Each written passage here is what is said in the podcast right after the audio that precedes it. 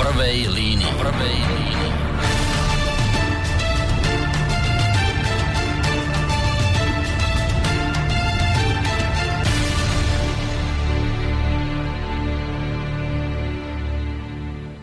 Vážení spoluobčania, tak ako veľakrát vo svojej histórii Slovensko sa znovu nachádza na kryžovatke svojich dejín. V moderných dejinách sme na takejto kryžovatke stáli v meru 8 rokoch v období obidvoch svetových vojen minulého storočia, ale aj v čase Dubčekovskej jary a naposledný medzi rokmi 1989 až 1992. Výsledkom bolo získanie suverenity, čiže samostatnosti mierovou cestou a dohodou. Tým sa nemôže pochváliť veľa národov. Slovensko sa nestalo subjektom medzinárodného práva prijatím deklarácie o zvrchovanosti Slovenskej republiky, ani prijatím ústavy, podriadenej federálnej ústave, Stalo sa tak prijatím ústavného zákona o zániku Českej a Slovenskej federatívnej republiky 25. novembra roku 1992. Bol to výsledok úsilia vlastencov a odvahy poslancov, ktorí za tento zákon hlasovali. Máme preto nielen právo, ale aj povinnosť vyjadriť sa teraz, keď sme svedkami opačného procesu, čiže vzdávania sa suverenity pre inú nadnárodnú inštitúciu. Náš štát platným referendum, ale s podporou len necelej polovice oprávnených voličov, vstupoval do únie suverených štátov, keď každý štát mal v každej otázke právo veta. Dnes, po prijatí Lisabonskej zmluvy, je situácia iná. V mnohých zásadných otázkach sa rozhoduje väčšinovo, čo reálne znamená diktát úradníkov, lobbystov a väčších členov, neraz s nekompatibilnými hodnotami s tými našimi. Salámovou metódou sa okliešťuje suverenita národných štátov s jasným a otvorene deklarovaným strategickým zámerom. Vytvoriť európsky superštát. Koná sa tak poza chrbát ľudí, ktorí v referende za takéto usporiadanie nehlasovali. Historická skúsenosť všetkých národov nás učí, že vždy len jediná cesta z mnohých zabezpečuje zachovanie národa a zabezpečenie prosperity. Je to cesta, na ktorej si štátotvorný národ rozhoduje o svojich veciach sám, bez vonkajšieho diktátu. Je to cesta maximálnej možnej miery suverenity pri rozhodovaní o svojich záležitostiach. Je nepochybné, že získanie a udržanie maximálnej miery suverenity je absolútne najvyšším národnoštátnym záujmom Slovenska. Dobrovoľné odovzdávanie suverenity signalizuje absenciu geopolitik- geopolitickej múdrosti a strategickej predvídavosti politického vedenia Slovenska.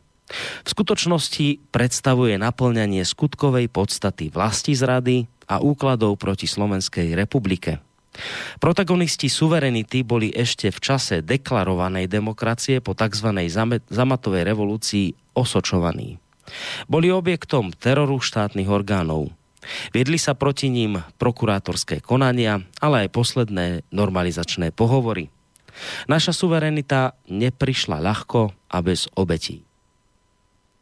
Ona bola vybojovaná a preto nedovoľme tým, ktorí takéto osobné a rodinné obete neprinášali, ktorí neraz proti získaniu suverenity otvorenia alebo v pozadí vystupovali, aby tento najvyšší národnoštátny záujem a výsledok ťažkého zápasu odovzdali do rúk nadnárodnej diktatúry.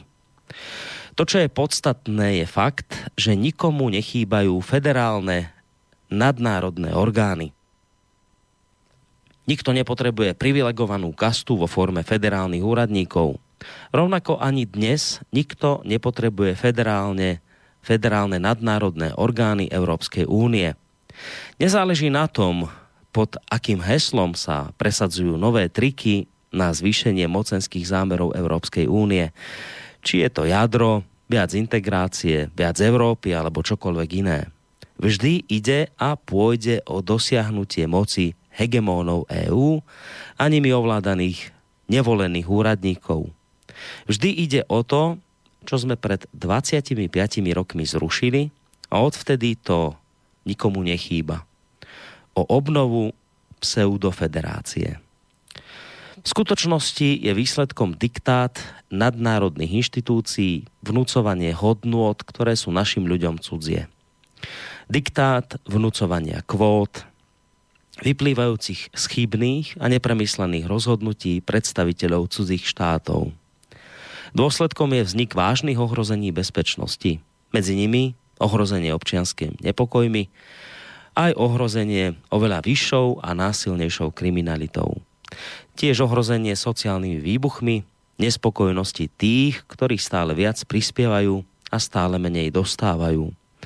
To všetko za istých predpokladov môže prerásť do občianských nepokojov až regionálnych konfliktov. Tieto reálne, vážne, ale flagrantne, flagrantne ignorované ohrozenia sú dnes priamým dôsledkom väčšej integrácie vyššej miery, hypercentralizácie v rámci EÚ, čiže Federácie EÚ. Inými slovami, nižšej miery demokracie v dôsledku vyššej miery diktátu, nátlaku a vydierania. Preto je v životnom záujme nás všetkých spolupráca a rovnocené partnerstvo vo výrazne decentralizovanej, menej integrovanej Európskej únii, ktorá nebude mať ani náznaky prvkov federácie. Je to otázka bytia a nebytia nás, občanov členských štátov a ďalších generácií. Silnú a funkčnú Európsku úniu môžeme dosiahnuť len spojením silných, sebavedomých a rovnocených partnerov, ktorí ju tvoria – Tými sú národné štáty ako nositelia suverenity. Nesmieme dovoliť, aby sa naša krajina podriadovala diktátu rozhodnutí predstaviteľov cudzích štátov o tom, koho si my v našom dome pustíme doslova do našich spální. Buďme za spoluprácu, podporujme rovnocené partnerstvo štátov, vítajme priateľstvo európskych národov, vytvárajme platformy na vzájomnú komunikáciu ale zároveň odmietnime mechanizmy spôsobujúce diktát, mediálnu manipuláciu a priame potláčenie demokracie v záujme mocenských ambícií hrstky jednotlivcov a ich lobbystov z pozadia. Menej integrácie, menej Európy, žiadna spoločná obrana, žiadny spoločný prokurátor, ani minister financií, žiadne jadro. Pre slobodné národy neexistuje žiadne rozumné zdôvodnenie na odovzdanie ťažko dosiahnutej a obeťami zaplatenej suverenity do, do rúk nadnárodných mocenských zoskupení. Spolupracovať môžu iba suverénne subjekty, inak je to vzťah nadriadenosti a podriadenosti. Budúcnosť nám ťažko poskytne ďalšiu možnosť vycúvania z integrovaného federatívneho zväzku dohodov a s pochopením tentoraz oveľa silnejších federalistov, akými sme čelili pred 25 rokmi. Riešenie je v návrate suverenity, nie v jej odovzdávaní. Treba viac vzájomného rešpektu, viac demokracie a preto viac suverenity národným štátom. To žiadame my, ktorí sme pred 25 rokmi vlastným príkladom dokázali, že pre nás má najvyšší národno-štátny záujem Slovenska, čiže najvyššia možná miera suverenity vo forme štátnosti, prednosť aj pred osobnými výhodami, privilégiami a záujmami. Je naša povinnosť chrániť suverenitu Slovenska, aby ju raz naši vnúci nemuseli krvou vybojovať späť od superštátu, ktorého etablovanie sa plazivou hypercentralizáciou a mediálnou manipuláciou stáva hrozivou skutočnosťou. Podpísaní bývalí poslanci federálneho zhromaždenia Českej a Slovenskej federatívnej republiky a spolutvorcovia suverenity Slovenska Pavel Delinga, Kamil Haťapka, William Hornáček, Pavol Hrivík, Jozef Šedovič, Peter Švec a Štefan Paulov.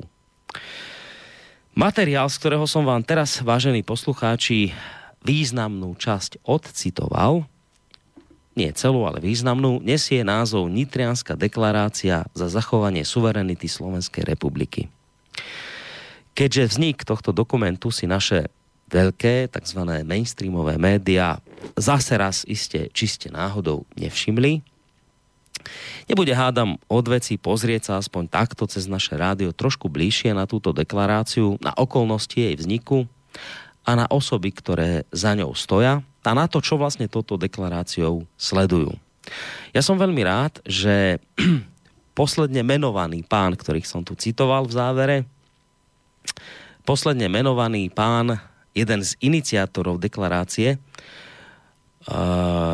pán doktor Štefan Pavlov je už v tejto chvíli na našej Skyblinke a ak všetko funguje, mali by sme sa s ním v tejto chvíli počuť. Dobrý večer, pán Pavlov, počujeme sa? Dobrý večer, ja vás počujem. Výborne, my vás tak isto, takže prajeme vám z bansko štúdia Rádia Slobodný vysielač e, príjemný dobrý večer. E, s prianím dobrého večera samozrejme sa obraciame aj smerom k našim poslucháčom, ktorí vedia, že e, naše relácie sú vždy o tom, že sa do ich priebehu počas tej hodinky môžu samozrejme, alebo dvoch, už ako to vyjde, môžu samozrejme zapojiť aj oni svojimi otázkami alebo názormi.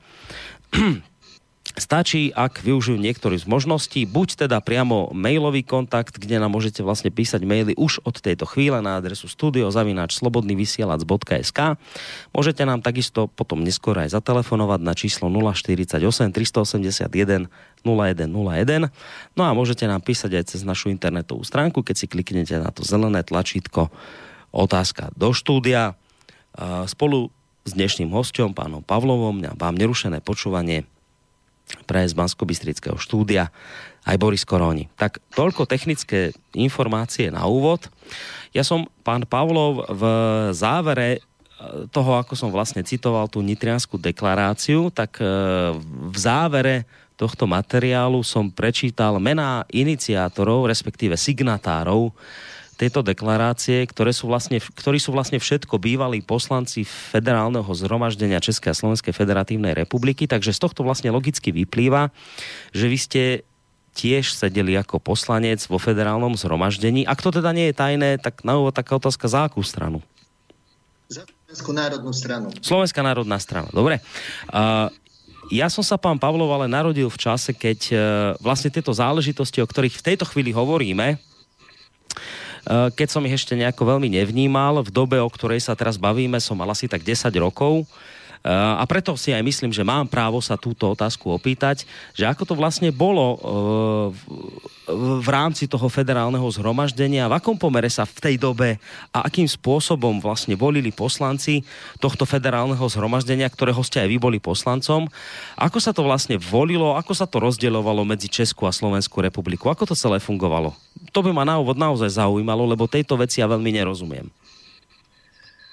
Federálne zhromaždenie Českej a Slovenskej federatívnej republiky malo 300 poslancov a pozostávalo z dvoch komor. Slo, e, e, bola to snemovňa národov a snemovňa ľudu.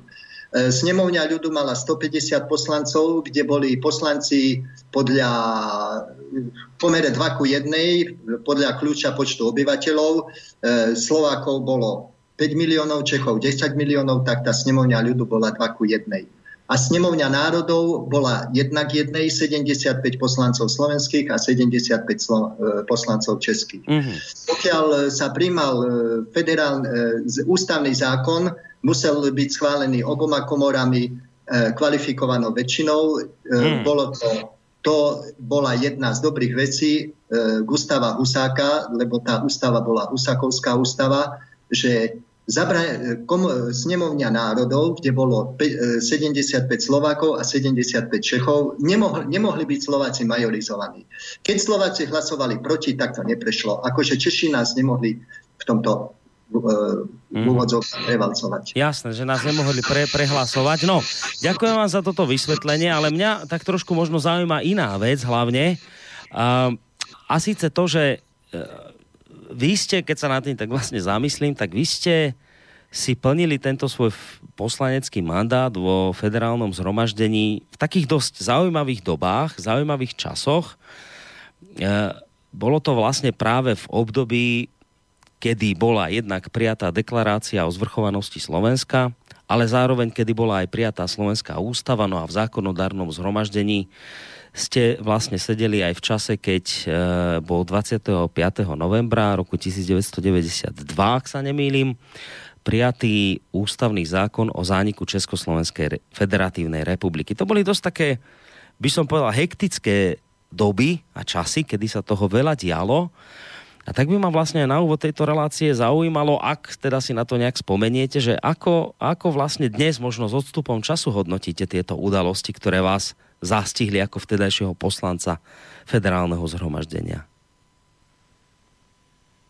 Viete, ja, ja na to spomínam pekne. My sme tam, my sme tam išli s, e, s jasným cieľom položiť základy pre vznik Slovenskej republiky. E, viete, my sme si tú otázku vždy stavali pozitívne a myslím si, že to bolo veľmi dobré. My sme tam nešli za to, aby sme zrúcali Československo. Našim cieľom nebolo urobiť z Československa ruiny. Našim cieľom bolo postaviť základy Slovenskej republiky. Mm. Že Česká a Slovenská federatívna, že medzikrok k tomu bol zánik Českej a Slovenskej federatívnej republiky, to bol medzikrok, to nebol, to nebol cieľ, v tom nebola pomstichtivosť. My sme mali čisto pozitívny, krásny ideál a za tým sme šli a, a boli sme naozaj radi, že sme ho vybojovali a vôbec nám nezáležalo potom na tom, že prišli sme o výhody poslaneckých mandátov, že som prišiel o diplomatický pas, že som prišiel o na tie časy v úvodzovkách astronomický plat, lebo som ako poslanec som mal tuším 4 krát vyšší plat ako lekár, keď som robil v nemocnici. To, to bolo pre nás všetko vedľajšie. My sme tam išli, chceli a dosiahli. Bolo to úžasné, pretože my, keď sme tam prišli, tak e, sme boli tam troška ako senesácie, ako exoti. A môžem vám povedať, že poslanci za KDH sa s nami vôbec nerozprávali to my sme pre nich boli ako leprov nakazení. No, no však k tomu sa dostaneme, že prečo vlastne KDH vás asi veľmi radi nemali. Len e, možno ešte tak e, v úvode, viete, že keď sa lebo, lebo my tu mávame reláciu aj s pánom Hornáčkom, s jedným tých, ktorí sú aj podpísaní vlastne pod... Áno, tam, ste sa do, tam je drobná nepresnosť z vašej strany. Pán Hornáček nebol poslancom federálneho zhromaždenia. Pán Hornáček bol potom poslancom Slovenskej národnej rady, no. ale v Prahe po federáli nesedel. My sme ho len oslovili, pretože máme k úctu k tomu, čo všetko robí mm. ako predstaviteľ slovenskej inteligencie a z úcty k nemu a k jeho práci a k inštitúciám, organizáciám, ktoré zastupuje, sme ho oslovili, že či, či by sa pridal ako signatár. S čím on súhlasil a tak je. No, tak ďakujem za toto jemné poupravenie. Ja som vlastne vychádzal z toho, čo som našiel e, k nitrianskej deklarácii na internete. Ale to nie je podstatné. Dôležitejšia je iná vec. Čo som chcel povedať, že je to, že keď aj s pánom Hornáčkom o týchto veciach e, súvisiacich s 90. rokmi sa bavíme v relácii Slovenské korene u nás v rádiu, tak často tam zaznieva pán Pavlov taká, taká výhrada aj zo strany, zo strany poslucháčov mnohých, že alebo možno ani nie výhrada, skôr taký sentiment, že oni, mnohí z nich smútia za spoločným štátom Čechov a Slovákov. No a pýtajú sa, že, že či to bolo skutočne nutné, že, že či to muselo takto dôjsť, či sa toto muselo stať, tak skúsim tú otázku položiť aj vám. Ako vy, človek, ktorý ste v tej dobe boli v tej, dalo by sa povedať, prvej línii, keď sa tieto veci diali, keď sa všetok ten chlieb lámal v tých 90 rokoch. Ako sa na toto pozeráte vy? Z vášho uhla pohľadu bol zánik Československa, alebo Českej a Slovenskej federatívnej republiky, bol nevyhnutnosťou, alebo sa mu nejakým spôsobom dalo zabrániť, malo zabrániť, mohlo zabrániť? Ako to vy vidíte? Nedá sa na to odpovedať jedným slovom. E, bol to logický dôsledok historického vývoja. Pretože keď takto položíme otázku, tak sa môžeme spýtať, že bol zanik Rakúsko-Uhorska nevyhnutnosťou? Nemohlo pokračovať Rakúsko-Uhorsko? Na čo ten sprostý Masaryk zakladal Československo? Však Rakúsko-Uhorsko bola tisíc rokov osvedčená osvedčený, odsvedčený štát, ktorá bola to, bola to monarchia, ktorá mala medzinárodné zmluvy. A čo, čo špekuloval ten Masaryk? že takto otázku stavať nie je možné, že či to bolo nevyhnutnosťou. Bol to logický krok v rámci historického vývoja. Slováci v, počas svojho historického, historického vývoja dospeli do štádia, keď si ako národ uvedomili, že potrebujú si e, kodifikovať a zriadiť svoju štátnosť.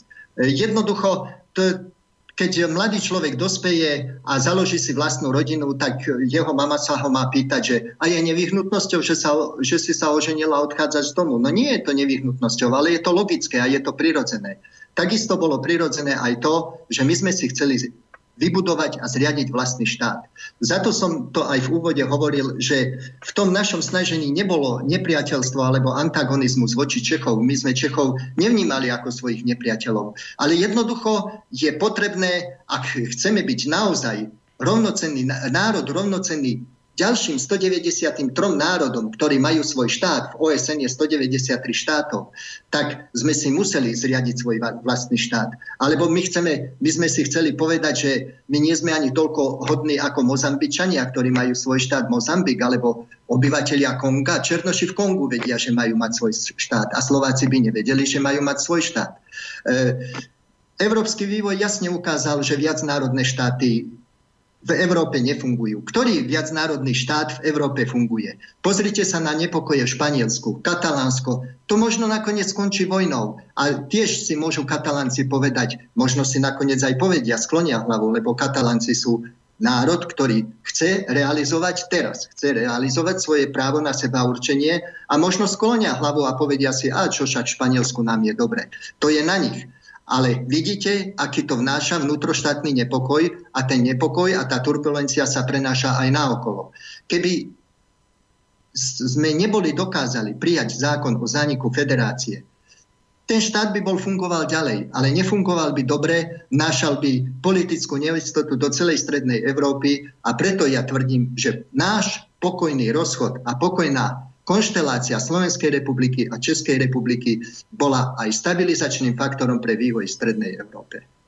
No, je, je pravda, že... Dne... Či som to nepovedal príliš zložito, nie, ale... podľa mňa nie, však ak si to povedali zložito, však zavolá poslucháč a sa vás to opýta inak jednoduchšie. Uh, ja len chcem vysvetliť, že samozrejme tá téma je Nitrianská deklarácia, k tej sa dostaneme, ale keďže už mám tu príležitosť, že mám tu dnes bývalého poslanca federálneho zhromaždenia, tak chcem sa trošku s vami aj o tejto téme porozprávať, lebo to ono v ja podstate... Rád, ja viete... som rád, pretože o tejto téme me, naše mainstreamové médiá šíria iba lži a, a to bol aj jeden, jeden z dôvodov, že sme k tomu kroku pristúpili. Aj, aj to bola motivácia, že som napísal do literárneho týždenníka kultúry a časopisu Kultúra taký článok svojich spomienok, na ktorý mám od čitateľov veľmi dobre odozvy, pretože pomaly už je ťažko o tom získať pravdu z mm. No, my vám samozrejme v tejto v tomto smere radi vyjdeme v ústrety a o tejto téme sa s vami radi samozrejme porozprávame, ale aj kvôli tomu vlastne o tomto všetkom hovorím, nie len preto, že tu mám teraz človeka, ktorý v minulosti pôsobil ako poslanec federálneho zhromaždenia, ale aj preto, lebo mám pocit, že tieto témy z minulosti vlastne stále majú dosah na našu súčasnosť, že to sú vzájomne prepojené nádoby a preto skôr, ako sa možno budeme baviť o nitrianskej deklarácii, o tom materiáli, tak treba aj nejaké tie záležitosti z minulosti poznať.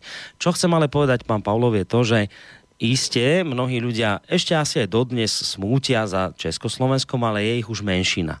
E, tým, ako sa tie vlastne dva štáty rozpadli, alebo teda každý išiel svojou cestou, tak uh, ja poznám mnoho ľudí, ktorí hovoria, že v tej dobe tomu veľmi nefandili, skôr sa toho obávali, skôr si, skôr si prijali spoločný štát, ale potom, ako videli, ako to ide, tak si povedali, že vlastne je to dobré, že ten svoj postoj prehodnotili a dnes hovoria o tom, že to bolo vlastne správne rozhodnutie. Rozdeliť sa.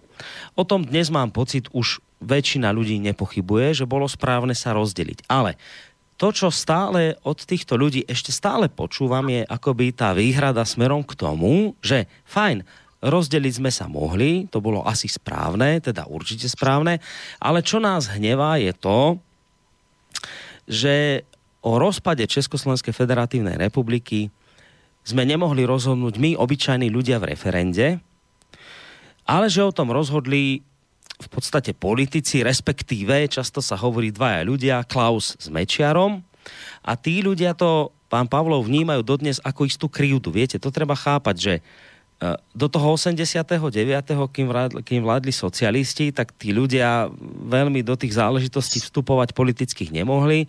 Po 89.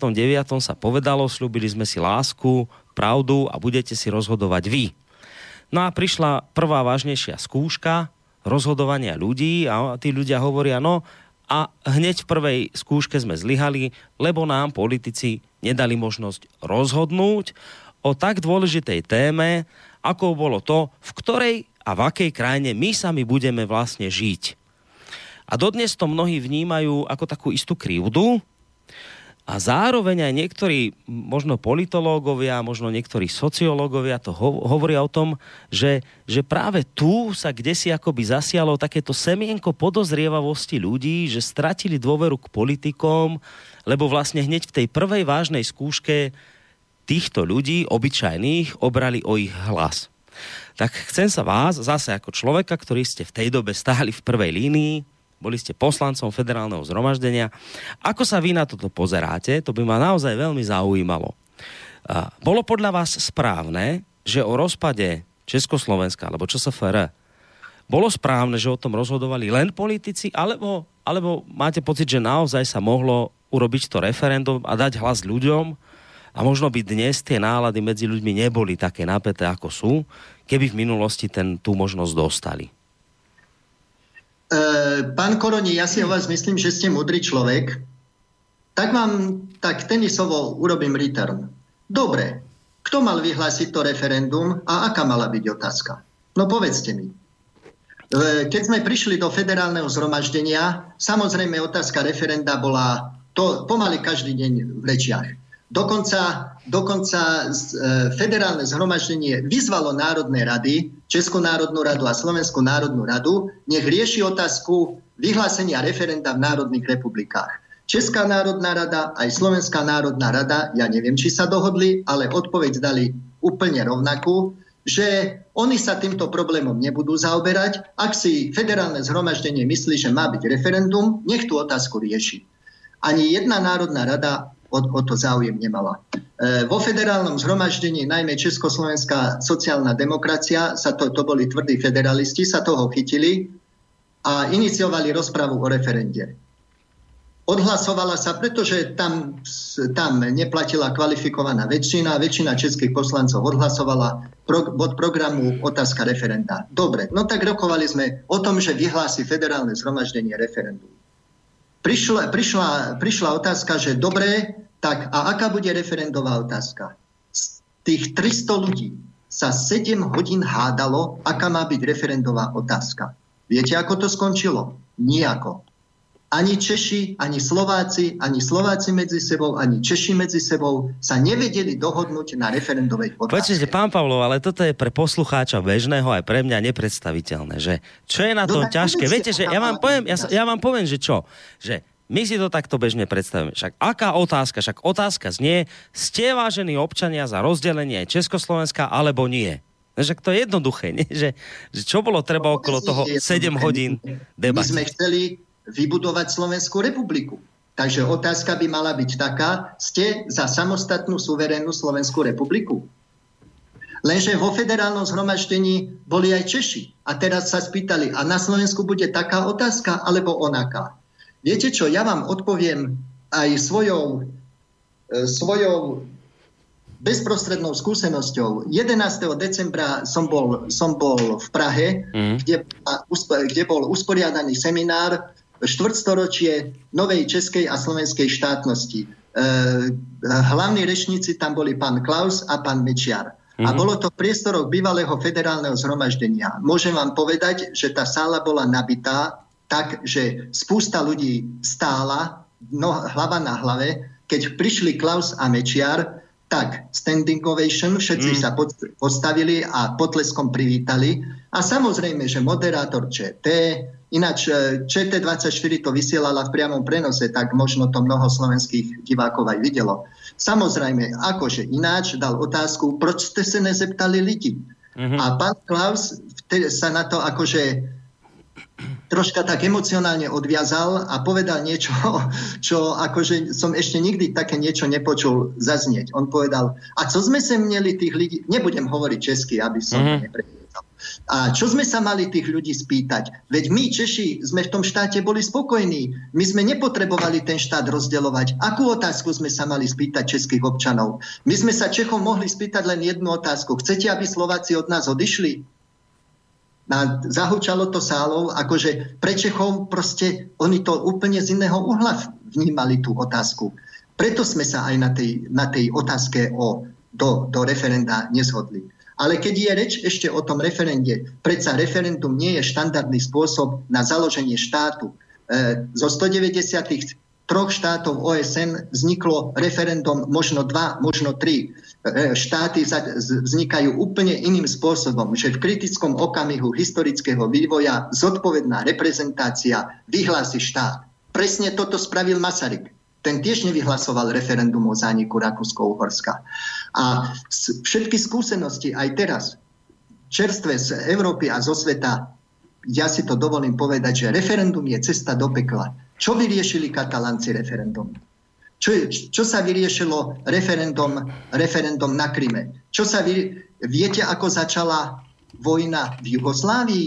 Že Chorváti spravili referendum o tom, že sa chcú otrhnúť od Jugoslávie týždeň po vyhlásení referenda, pretože ostatné združené štáty, Srby a títo neuznali ich referendum a o týždeň tam bola vojna. Referendum, keby bolo u nás referendum, polovička ľudí je spokojná, polovička ľudí je nespokojná, a nevyriešilo by to nič. Referendum nie je správny krok a tí, čo rozprávajú o referende, hrajú, hmm. ako som to napísal, s falošnou kartou a s falošnými záujmami. Dobre, a myslíte, že referendum nie je správny krok len čiste v súvislosti so vznikom štátu, alebo celkovo máte s týmto nie, nástrojom priamej demokracie problém? Nie, to nie, nie. So vznikom štátu. Referendum nie je štandardný spôsob na založenie štátu. Práve, práve aj za to, že referendum nie je krok, ktorý je rešpektovaný medzinárodným právom. Medzinárodné právo nepozná referendum ako krok k založeniu štátu. To je pr- Nakoniec vidíte, že aj Brexit dodnes sa spochybňuje a dodnes, a tiež to bolo referendum a stále súhlasí, že Brexit bude prehodnotený. To, to je... je tak závažná otázka. Štát si národ zakladá len raz vo svojej histórii. Štát to, založenie štátu to nie je ako, ja neviem, olimpiáda, že každé 4 roky je to. A vtedy, vtedy na také zásadné rozhodnutie je nikdy by to referendum, vždy by s tým referendum, to referendum môže zasiať len nespokojnosť, pretože vždy budú spokojní a vždy budú nespokojní. Krym, Krym si urobil referendum a kto ho uznal? Nikto ho neuznal. No tak platí referendum, Hej, alebo neplatí viete, referendum? to je pravda. Však ono... referendum platí, alebo neplatí? Európska únia strčila, strčila hlavu pod paplón a čaká, že jak sa to vyvinie. Ja si myslím, že v otázke katalánskeho referenda a katalánskej samostatnosti Európska únia sa pridá na stranu víťaza. Keď Madrid Katalánsko prevalcuje, podajú sa ruky s Madridom. Ak sa Kataláncom podarí preraziť, tak sa pobratajú s Katalánskom. Ale ten, to referendum vidíte, čo znamená. Nakoniec to môže viesť aj k ozbrojenému konfliktu. To je pravda všetko, čo hovoríte. Aby nikto neprekrútil moje slova. Určite by nebol ozbrojený konflikt v Československu, a. pretože Slováci a Češi nikdy spolu nebojovali. Slováci majú, e, Slováci majú historickú traumu z Maďarov, Češi majú historickú traumu z Nemcov, ale my sme nikdy neboli akože by sme stáli proti sebe. Určite by na, v Československu nevznikla vojna, ale bol by tu nepokoj, bola by tu nestabilita hmm. a, a v podstate na Slovensku vznikla jedna slovenská e, reprezentácia, v Čechách druhá slovenská reprezentácia. Štát nemôže existovať tak, že nemá celoštátnu stranu. V hm. Amerike sú demokrati a republikáni a tí zabezpečujú integritu Ameriky. Aj keď je to federácia 50 štátov, ale tie dve politické strany pôsobia v celých Spojených štátov a oni zabezpečujú integritu. V Československu po dnešnej revolúcii, po zániku KSČ už neexistovala ani jedna federálna strana. Tu, to proste už vtedy bolo rozdelené. Politicky to už vtedy bolo rozdelené.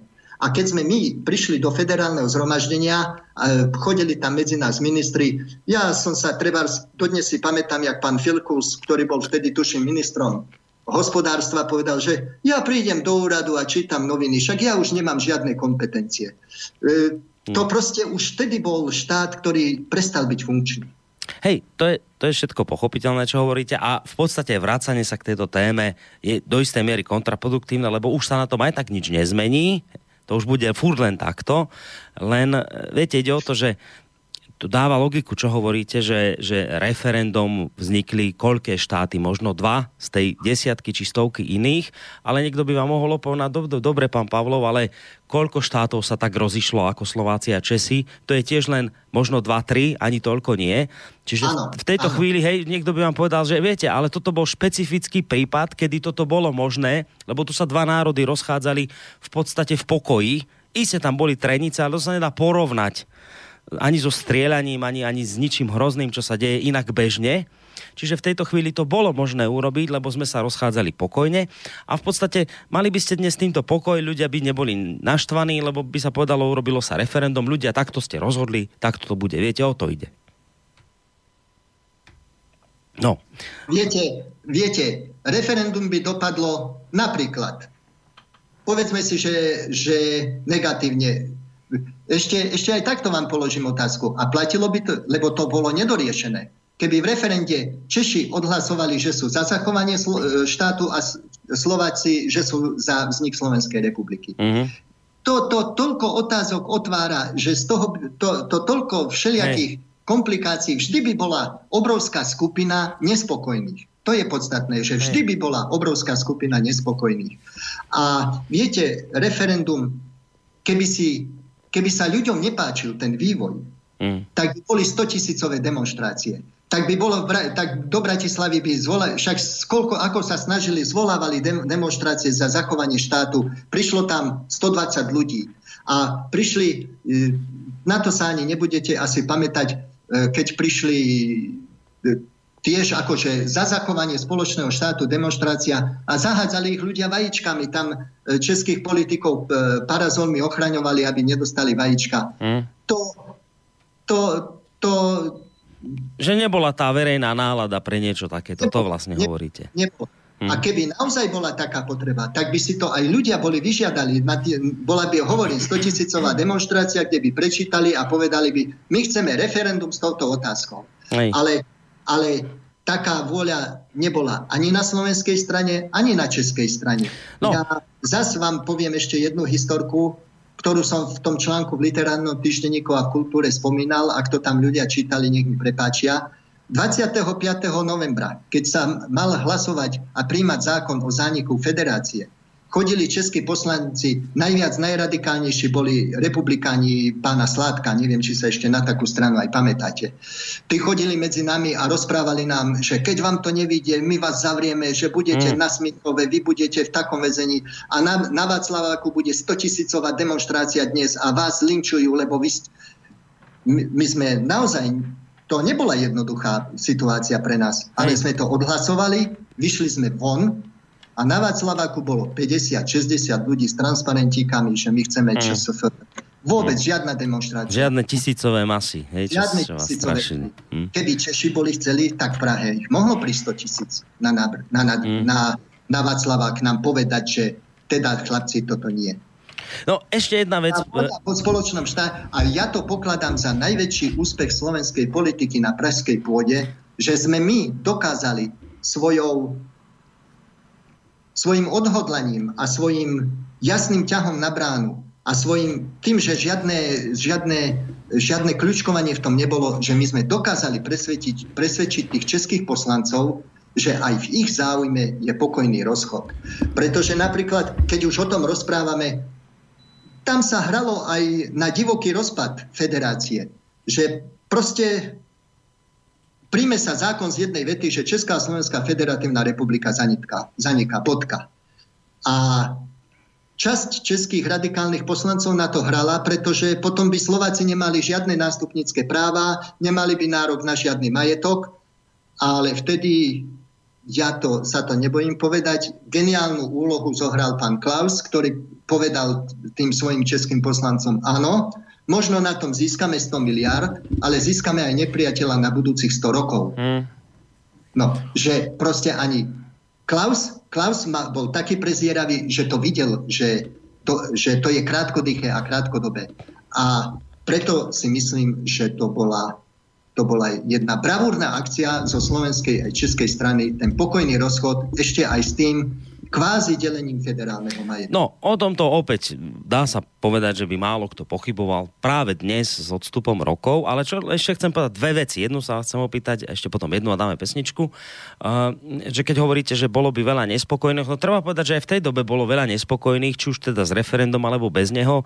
Minimálne už teda vám spomínané kresťansko-demokratické hnutie, ktoré vtedy viedol pán Čarnogurský, to je všeobecne známe a iste neboli len sami v tomto smere, ale oni sú taký, taká vlajková loď na Slovensku e, toho, že oni si neprijali samostatný štát, oni hlasovali proti samostatnému štátu, ak sa nemýlim, tak možno toto by ma ešte zaujímalo, že aké boli vtedy tie ich dôvody, ako ste sa vy na toto pozerali? V tej dobe, keď, keď teda KDH vehementne hlasovalo proti zániku ČSFR.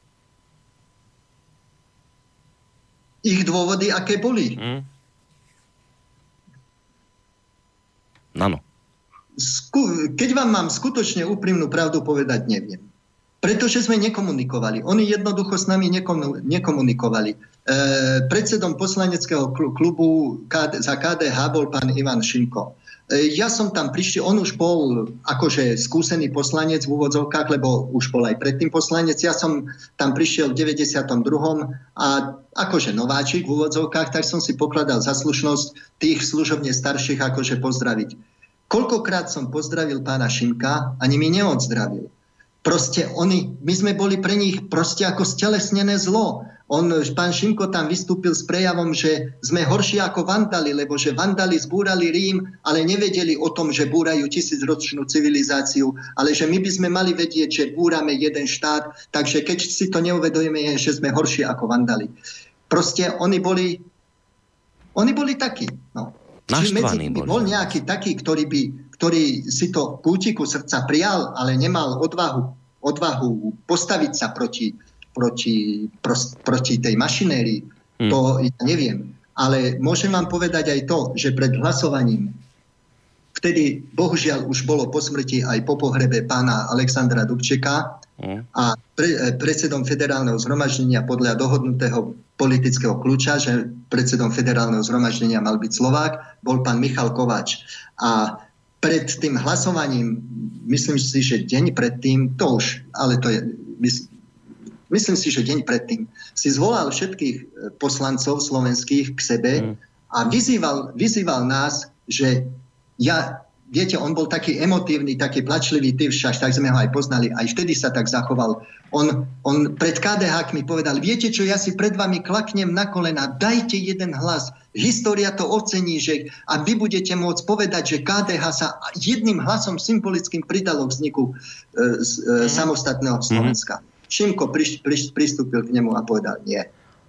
Proste oni boli, to, boli, to bola pre nich absol, absolútne konsekventná otázka. Povedať nie. Ani, ani, ani Miklóš Duraj nepovedal nie. Hmm. Ivan Šimko povedal nie. Miklós Duraj odišiel domov, on si povedal, on, on hlásal tézu, čím ďalej od Prahy, tým bližšie k Budapešti a smial sa, smial sa nám Smial sa nám. No, Hej. no a tak asi, asi Duraj bol niečím iným motivovaný. Povedal, Duraj bol asi niečím iným motivovaný pri vzniku Slovenska ako vy. Viete, že no, on, on mal iné si, zrejme. Oni, oni si predstavovali... No. To zase, akože nakoniec môžem povedať, že s, s Durajom som sa rozprával viacej ako so Šimkom, lebo so Šimkom, alebo s iným ktorýmkoľvek KDH-kom sme sa ani nerozprávali, pretože mm. oni nám horko ťažko na pozdrav odpovedali, niektorí mm. ani to. Ale oni, oni boli presvedčení, že Slovensko bude slabé, že nebude mať, e, ne, že bude slabo rešpektované medzinárodne, že, ne, nie sme, e, že bude trvať niekoľko rokov, kým sa etablujeme v rozličných tých medzinárodných inštitúciách a že oni si za, za vtedy akože ten, svoj, to, svoje, to svoje, čo chcú, vybojujú. Mm. No. To mali na to, znie to pekne, taký pekný bonmot, že čím ďalej od Prahy, tým bližšie k Budapešti. Že proste slovenská politika bude závislá od politiky Budapešti a mm. že budeme budeme oblomnejší ako, ako kvázi silnej Prahe. Že, že skôr niečo vydobijú si cez a, e, Slovenskú a. republiku, ako keby to bolo Československo. E, ešte k tomu e, KDH sa vrátime, ale ešte predtým poslucháčská otázka, lebo máme niekoho na telefónnej linke. Dobrý večer. Halo, nech sa páči. Počujeme sa? Ja.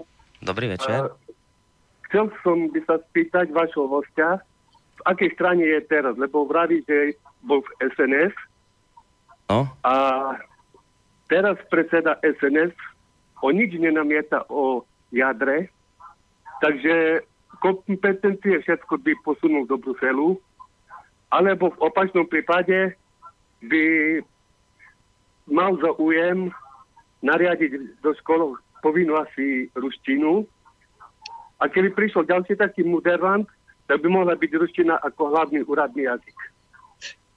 No, no a, ešte, a ešte chcem niečo povedať. no nech sa páči, KDH jasné, jasné. KDH malo takú víziu, že keď vstúpime do Európskej únie ako samostatné štáty, ako samostatné Slovensko a samostatný Česko, Český štát, Česká republika, že by sme nešli tam ako spoločne, ale každý pod svojou vlajkou. No to ja by som toľko. Ďakujem, budem Hm. počúvať vás. Ďakujeme pekne, do počutia. No, e, tak pán Pavlov, počuli ste. E, jedna tá prvá otázka znela, že teda či ste teraz ešte stále v nejakej strane? Áno, stále som členom SNS. Ešte ste členom SNS. Tá druhá otázka, to už trošku predbiehame, tomu sa budeme skôr venovať druhej časti relácie, ale spýtal sa poslucháč, tak skúsme aspoň v rýchlosti odpovedať. E, pýtal sa na to, že teraz, alebo naznačoval, že pán Danko, súčasný predseda SNS, teraz je skôr taký proevropský, projadrový a dokonca, že možno by aj nejakú tú ruštinu ako úradný jazyk chcel zaviesť na Slovensku. Tak ako sa na tieto jeho aktivity pozeráte? Že či zdieľate skôr ten kritický postoj, aký tu prezentoval poslucháč, alebo to trošku vidíte inak? Aspoň tak v krátkosti a potom v tej druhej časti sa k tomu môžeme dostať podrobnejšie.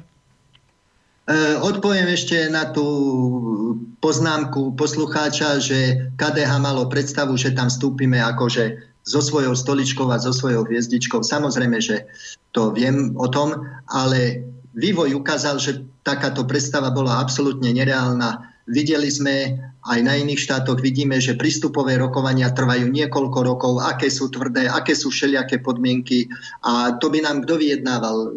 To by sme si už sami boli vyjednávali, však to by s nami neboli v Bruseli rokovali.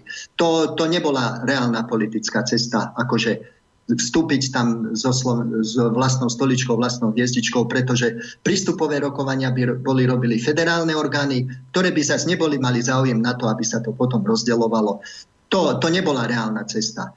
A k tej druhej, tej druhej no to je, najťaž, to je otázka, ktorej som sa bál a ťažko sa mi na ňu odpovedá. Dobre, nevadí, nemusíte teraz, premyslíte cez pesničku, lebo k tomu sa dostaneme, ale ja som sa chcel ešte k tomuto jednému dostať, keď spomíname to KDH. Naozaj treba povedať asi celkom vážne, to už bez nejakých hnevov, však konec koncov Jan Čarnogórsky býva často a býval aj v minulosti hosťom tohto rádia, čiže z mojej strany to naozaj nie je nejaká antipatia voči jeho osobe, len e, niektoré veci treba pravdivo pomenovať. Keď hovoríme o tom, že Jan Čarnogórsky bol proti rozdeleniu Československa, to treba povedať jasne, že bol, ale je to zaujímavé hlavne vo vzťahu k tomu, že to bol potom ale neskôr premiér Slovenskej republiky. Hej? Že, že ten, kto bol proti rozdeleniu, potom neskôr šéfoval samostatnému Slovensku. To isté, to isté platí napríklad o premiérke bývalej pani Radičovej, Ivete.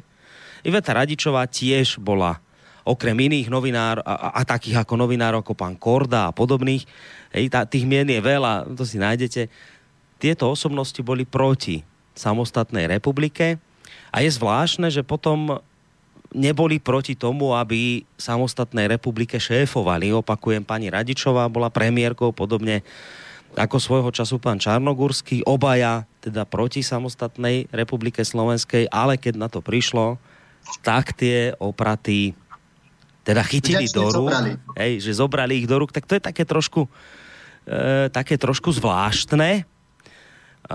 Človek by tak čakal, že by v tomto smere boli zásadové a povedali, viete, ide to vý, e, štýlom alebo vývojom, ktorý sme si my neprijali, bolo by nevhodné, aby sme my tu teraz tomu šéfovali, keďže sme si tento stav neprijali. Ale dobre, niekto by povedal, viete, pán Koroni, to je politika, to nie sú vaše idealistické predstavy, dobre beriem, chápem. Ja sa chcem spýtať inú vec, ale môžete samozrejme aj na toto zareagovať, pán Pavlo, ak chcete, ale skôr tak ešte pred pesničkou možno inú vec. Keď sa, a počkajte aj, aj vy, vážení posluchači, s telefonátmi, lebo vidím, že niekto volá, budeme telefonáty brať po pesničke, aj maily čítať. E, tá moja záverečná otázka pred pesničkou je táto, že od týchto udalostí, o ktorých teraz rozprávame, v rámci ktorých ste vy boli v tej prvej línii ako poslanec, už pretieklo veľa vody, prešli roky. Um, ja sa teraz nepýtam na to, či ste spokojní, že je Slovensko samostatné, lebo, lebo vašu odpoveď jednoznačne v tomto smere samozrejme poznám a bolo by naivné sa to pýtať. Ja sa chcem spýtať inú vec. Keď sa pozeráte dnes s odstupom rokov na to, kde sme to na Slovensku dopracovali, do akého stavu dnes, ten, ten súčasný stav, aký tu máme. Naplnili sa vaše ideály, o ktorých ste snívali v tých 90. rokoch, alebo ste sklamaní? Dobre, tak vám odpoviem postupne. E, pán Čarnogurský, že bol proti Slovenskej, vzniku Slovenskej republiky, e, jeho osobné motivácie istým spôsobom chápem. Jeho otec bol poslancom Prvej Slovenskej republiky e, v čase druhej, svetovej, čase druhej svetovej vojny a on sa obával, že keby on inicioval Slovenskú republiku, tak hneď by ho spájali s tým, že tvoj otec bol s fašistickým Nemeckom a Tisovským a proste, že ten jeho, tá jeho osobná anamnéza, mm, mm. tá jeho rodinná záťaž by nerobila, dobro, nerobila dobrú krv a bola by v konečnom dôsledku kontraproduktívna. Tu, toto jeho osobné, túto jeho osobnú zábranu viem pochopiť to, že potom Zurinda a Radičová strašne radi vládli, viete, to je, to je otázka princípov. Keď e, zastávam nejaký princíp, tak si za ním stojím aj, a, a nehodím ho za chrbát ani vtedy, keď, viem z toho, keď mi z toho hrozí nejaký bonus. Oni hodili Hrozí. V úvodzovkách hrozí. hrozí. Áno.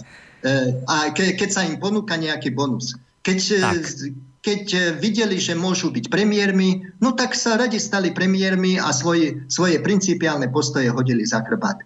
A to bol prvý krok k tomu, čo dnes vidíme, že biele je čierne, čierne je biele a čo som povedal včera, neplatí dnes a zajtra bude platiť to tretie, že proste z našej politiky sa stratili princípy, stratila sa dôvera, stratila sa čest, stratila sa vyrovnaná chrbtová kosť, keď to tak mám povedať. A to vtedy začalo. Kvôli tomu oni potrebovali demonizovať Mečiara. Oni z Mečiara urobili démona, aby ospravedlnili svoje postoje, aby ospravedlnili to, že nastupovali k moci. Však oni v úvodzovkách zachraňovali Slovensko pred Mečiarom. Oni tvrdili, že my musíme chytiť moc do rúk, lebo musíme odstraniť Mečiara. Mm. Oni potrebovali demonizovať Mečiara. To, ale tá moja, či sa moje vízie naplnili, e, alebo teda, či som spokojný, som mm. spokojný. Pretože, pretože mať vlastnú štátnosť je najvyšší cieľ. V každom štáte sú problémy. Povedzte mi, v ktorom štáte nie sú problémy. Briti nemajú problémy, Američania nemajú problémy. E, každý štát má problémy. Keby sme nemali jedny problémy, mali by sme druhé. Mali by sme problémy aj v Československu. A problémy sú na to, aby sme ich mm. prekonávali a, a, a proste išli ďalej. Ale ja mám jednu takú, takú tézu, ktorú, alebo teda tak, také krédo, ktoré som aj v tom texte napísal a ktoré poviem čitateľom, čo povedal Mahatma Gandhi, pretože do, som veľa čítal a náš vývoj sa do značnej miery má, má veľa podobného s vývojom v Indii, pretože tam boli niekoľko storočí boli, boli kolóniou a Briti si vybudovali e, skupinu alebo spoločenskú triedu, ktorá Indov, ktorá z, tej, z toho koloniálneho režimu ohromne profitovala. A tí potom boli veľmi proti Gandhimu a Gandhi veľmi musel ťažko prekonávať tento, tento vnútroštátny odpor a raz povedal takú krásnu a múdru vetu, že aj najhoršia vláda vlastná je lepšia než akákoľvek vláda cudzia. A to bolo aj jedno z, z tých myšlienok, čo ma motivovali k tomu, alebo kredo, že sme potom iniciovali to, k čomu sa dostaneme k tej nitrianskej deklarácii. Tak. Aj najhoršia slovenská vláda je lepšia ako akákoľvek vláda v Bruseli. Tak a po pesničke ideme presne k tomuto, lebo to je vlastne tá otázka, že na jednej strane je fajn, o tom naozaj málo kto pochybuje, je fajn, že máme vlastný štát. Otázka je, či je ten štát ešte stále zvrchovaný, lebo to je veľmi dôležitá otázka. Jedna vec je mať štát a druhá vec je mať zvrchovaný štát, ktorý o sebe rozhoduje sám. Ktorý nemusí sa pýtať inde, že či si môže schváliť niečo takéto a takéto. Som bol teraz nedávno na jednej konferencii, ktorú organizoval pán Hornáček, už spomínaný, tak on hovorí, zvrchovanosť je viac ako štát, lebo keď máte štát bez zvrchovanosti, to je o ničom. Sú tu aj organizácie bohatých ľudí, ktorí štát nemajú, ale tým, že sú zvrchovaní, tak za štáty rozhodujú.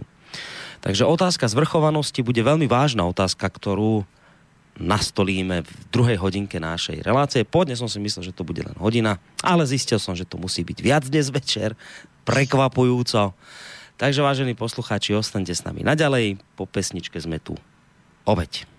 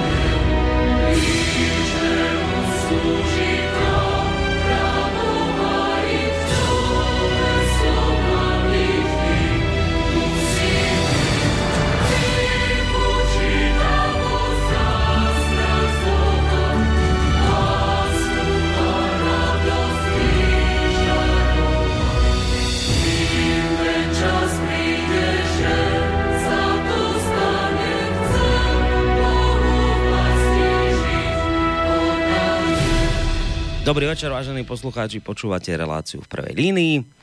Uh, ktorej hosťom je dnes Štefan Pavlov, ako ste už mali možnosť počuť, je to človek, ktorý svojho času v tých 90. rokoch pôsobil v federálnom zhromaždení ČSFR.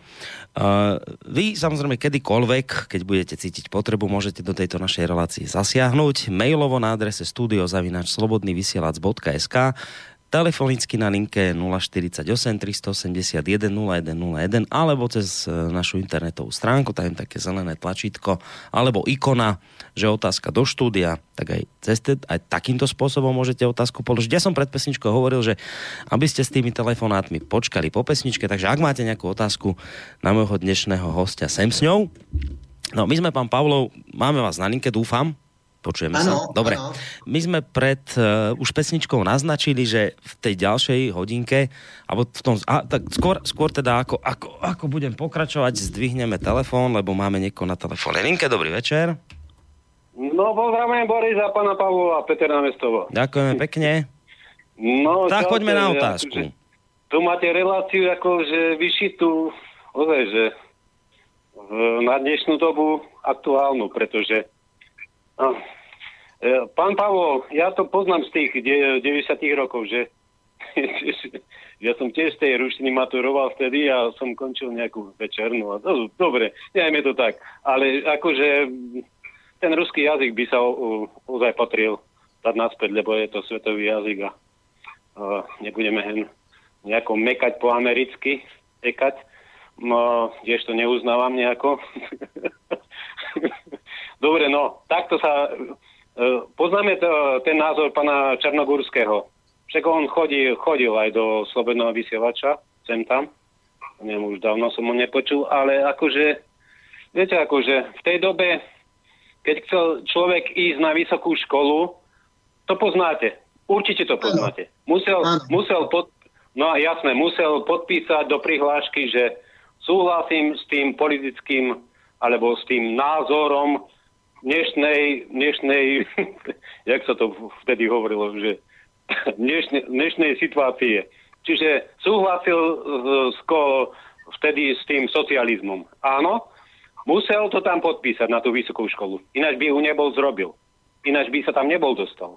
Ani, ani no, ale my sa teraz nebavíme, Peter, o socializme, no, ale o, iných ja, o ja, veciach. Ja, jasné, jasné, ale bavíme sa o tom, ako to bolo. Hej? Bavíme sa o tom, že Čarnogórsky chcel stále len tú hviezdičku a teraz kandidoval, že no, bavíme sa o tom, pán Pavlo to hovoril, že bavíme sa o tom, že tí prezliekači kabatov, akí sú tam, aj v KDH, že v KDH preto vlastne padlo, pretože ako k tomu dospelo, tak to padlo. No, no dobre, KDH. Peter, skúsme, skúsme otázku no, nejakú dať, ak no, teda sa nejaká ja, ja, ja zrodí. Sa, no, ja, ja sa pýtam, že,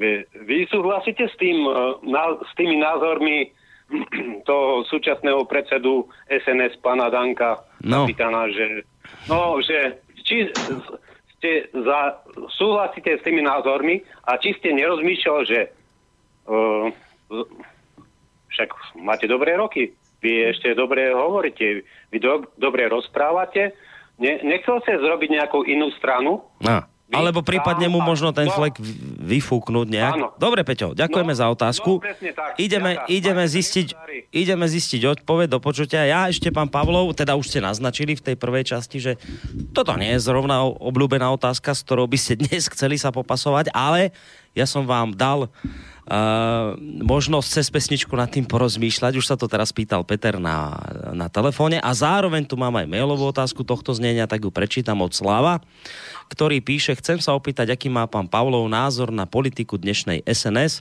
ktorú predvádza táto strana v parlamente. Takže vyzerá to, pán Pavlov, že sa tejto téme nevyhnete. Nedá sa nič robiť, už sa s tým musíte volať ako popasovať. No.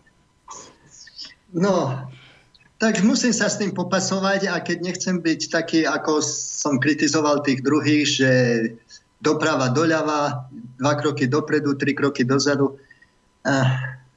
Ja sa s pánom Dankom nepoznám nejak takto. Podali sme si ruky, ale akože nie sme kamaráti, že by sme si týkali, že ahoj, ahoj.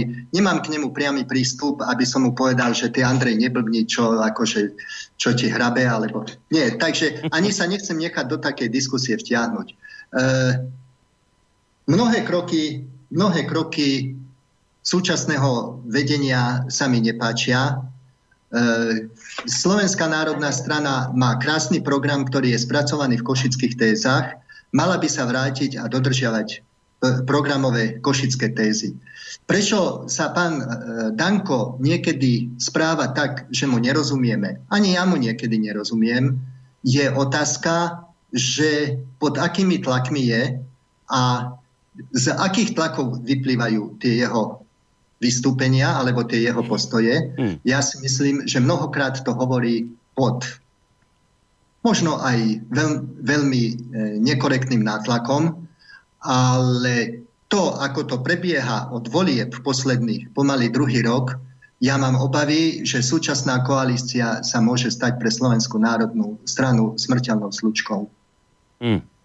Dobre, ešte skôr ako prejdeme k deklarácii už spomínanej... Najšťa- ale budem no. najšťastnejší človek na svete, ak sa to nestane. No. E, ja som, viete, taká akože to, čo som povedal na začiatku, že človek má nejaké princípy, za ktorými si má stáť a ktoré má hájiť. A aj Slovenská národná strana by mala stáť na princípoch, na ktorých bola v minulom storočí postavená a na ktorých vždy stála.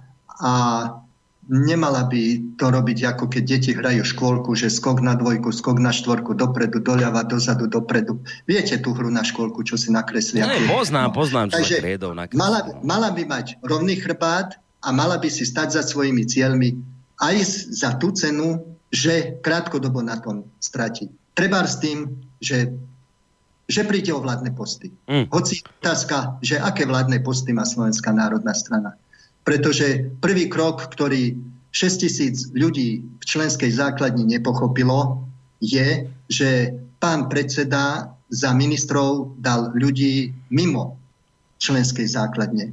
Tým všetkým nám 6 tisíc odkázal, mm. akože sme prostí, že ani jeden nie je taký múdry, aby bol minister. Hej, rozumiem. A to, to napríklad dodnes rezonuje v členskej základni a je to svojím spôsobom nepochopiteľný krok, pretože keby to isté spravil aj Bugár, aj Fico, tak čo máme? No úradnícku vládu, nestraníkov. Mm. SNS pristúpila ku koncepcii, ako vládna strana pristúpila e, pri koncepcii vlády e, s, te, s teóriou e, nestraníkov, úradníckej vlády. No. Tak na to, že ste túto otázku nechceli, ste celkom zo široka odpovedali a ešte teda pridáme jednu telefonickú a potom už pôjdeme naozaj na tú našu hlavnú tému, ktorou je Nitrianská deklarácia, ale niekto čaká na telefónnej linke, takže dobrý večer. Dobrý večer, zdravím hostia pana Pavlova aj Borisa. Ďakujem pekne. No, čo, čo sa týka e, toho referenda, ja si myslím, teda jednoznačne asi referendum nebolo preto, lebo by rozdelenie federácie nedoš, ne, sa neuskutočnilo. Proste na českej a slovenskej strane by bol negatívny výsledok rozdelenie. A čo sa týka toho rozdelenia, podľa mňa rozdelenie federácie bola obrovská chyba pretože v súčasnej situácii, respektíve ešte, ktoré, ktorá sa komplikuje medzinárodná a tak ďalej, na to zrejme obidve republiky doplatia, jak, jak Češ, čo sa týka súdiec, tak aj u nás podobnej veci. Okrem toho tu máme ešte silné sebavedomé a aj agresívne Polsko, takže viete, ono, keď sa to zomerie, tak potom, potom už to bude vypadať trošku ináč. No ale zase na druhej strane musím priznať, že sa z tej situácie asi nič inšie robiť nedalo, pretože sme sa jednoducho nedohodli, áno. Rozumní sa dohodnú, ale bohužiaľ teda my sme sa nedohodli. A väčší diel zodpovednosti majú na tom Češi ako silnejší štát. Proste to sa tak nerobí, takéto veci. Zoberte si napríklad e, Škótsko, Anglicko. Tak Angličania hneď povedali Škótom, no tak my na vás síce možno, že doplácame, ale nám to nevadí. Ako zostanete u nás, ešte nejaké ústupky vám spravíme. To isté s Katalánskom. Katalánsku chceme mať zase niečo prislúbi, nejaké, nejaké ďalšie, čo požadujú, požiadavky. No a viete, ako delujú a panujú jednoducho. Toto hmm. je proste západ, áno, jednoducho. To áno, sovietský sviet rozdeliť dobre, dobre, Jugoslávia, dobre, dobre, Československo, no dobre, dobre, ale už Katalánsko to nie, nie, nie, Flámy, hmm. Valóni takisto nie, nie, chápete, Írsko takisto nie, nie, nie. Takže hmm. ako, asi takto nejako, ale zase hovorím, že bolo to na nás, ako na národoch, a uvedem taký príklad, napríklad.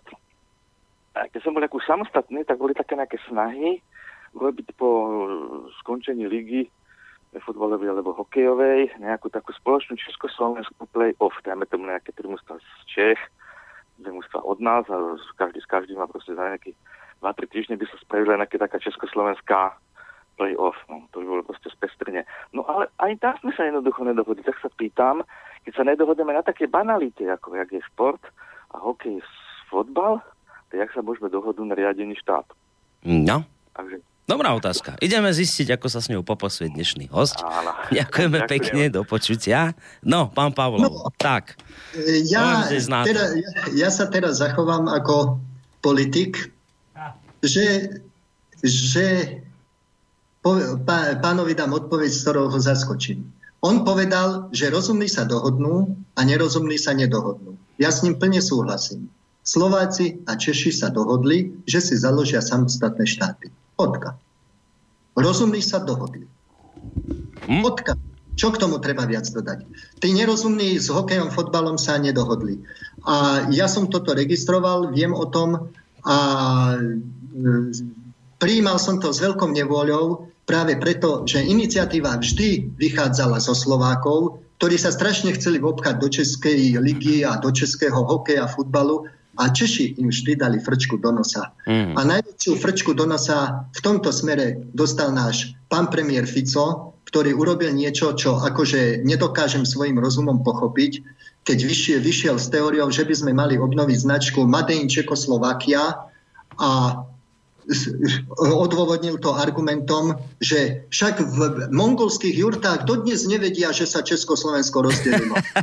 Ako keby mongolské jurty mali tomu... zachraňovať náš medzinárodný obchod. To bol dobrý argument. Kvôli mongolským no, jurtám to treba no, určiť. A skončilo to tak, že Češi nechceli obnoviť značku Made in Čechoslovakia. Češi mu dali frčku do nosa. Hmm. Tak, tak už nech všetci tí Pavlovskí, Čechoslováci, už nech, bol by som rád, keby s tým prestali no, s tým. S pre... takouto, Češi majú na to slovo blezlosť. No. Pre, prestaneme s tým, aj posluchači už teraz, lebo vidím, že už aj maily chodia, aj telefonujete. Počkajte, teraz chvíľku ideme otvoriť tému číslo 2. To je vlastne hlavná téma dnešného večera, inak mimochodom po hodine a pol. Dúfam, a, že sa poslucháči nenudili. Nie, predpokladám, že nie, lebo volajú a píšu, tak to je fajn. A, keď sa nudia, tak nám to podľa mňa napíšu. A, pán Pavlov, vy keď sme vlastne tú prvú časť pred pesničkou končili, tak som sa vás spýtal, či ste spokojní s tým, čo sme dosiahli a tak a vy že áno, že je to veľká vec, že máme štát a tak ďalej a tak ďalej. Tak na jednej strane ste spokojní, na druhej strane ste aj jeden vy, aj, aj vy ste jedným z, zo signatárov Nitrianskej deklarácie, ktorá znie tak, ako som ju prečítal. Ja som tam niektoré pasáže vyhodil, lebo by to bolo príliš dlhé, ale tú podstatu som tam proste nechal. Áno, áno. Poslucháči si to napríklad, poslucháči si to kompletnom znení napríklad môžu nájsť na portáli hlavné správy, ktorý verím, že hojne navštevujú.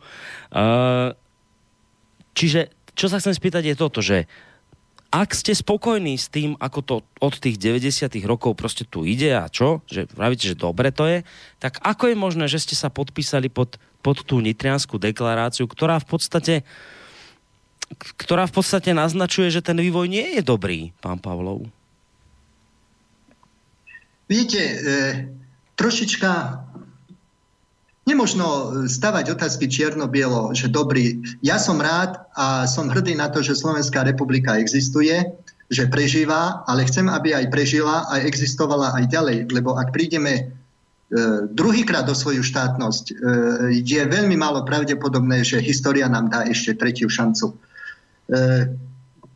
Túto nitrianskú deklaráciu som nielenže podpísal, som jej spoluautor, aj spoluiniciátor, pán inžinier Šedovič a, a pán inžinier Švec, my traja, pán Šedovič a ja sme Nitrania, pán Švec je od Zlatých Moraviec, takže za to sme ju nazvali aj, že Nitrianská, jednak symbolicky, že Nitra ako matka slovenských miest, ale vlastne aj kvôli tomu, že myšlienka na nejakú takúto deklaráciu sa zrodila na pôde Nitry, preto sa volá Nitrianská. Dátum sme jej dali 25.11., kedy sa príjmal zákon o zániku federácie, pretože, pretože sa nám nepáči tento vývoj a speje k bodu, ktorý môže byť nebezpečný a speje k bodu, môže dospieť k bodu, keď krok späť nebude možný. E, v tej deklara- my sme si to všetci vyskúšali, že teraz žijeme 20 rokov v Slovenskej republike a aj ty, treba ten posledný poslucháč, ja si myslím, že mu nechýbajú federálne ministerstva a federálni úradníci, ktorí sedeli v Prahe a rozhodovali o tom, že či na Kisúciach cesta bude alebo nebude, alebo, alebo ako. E, a nepotrebujeme ďalších federálnych, federálnych úradníkov, e, federálnych úradníkov v Bruseli. E, keď, sa, keď zanikalo Československo, vtedy bol, bol na českej strane taký, taký, taká, taká romantická iniciatíva, že postavme, postavme si dvojdomček.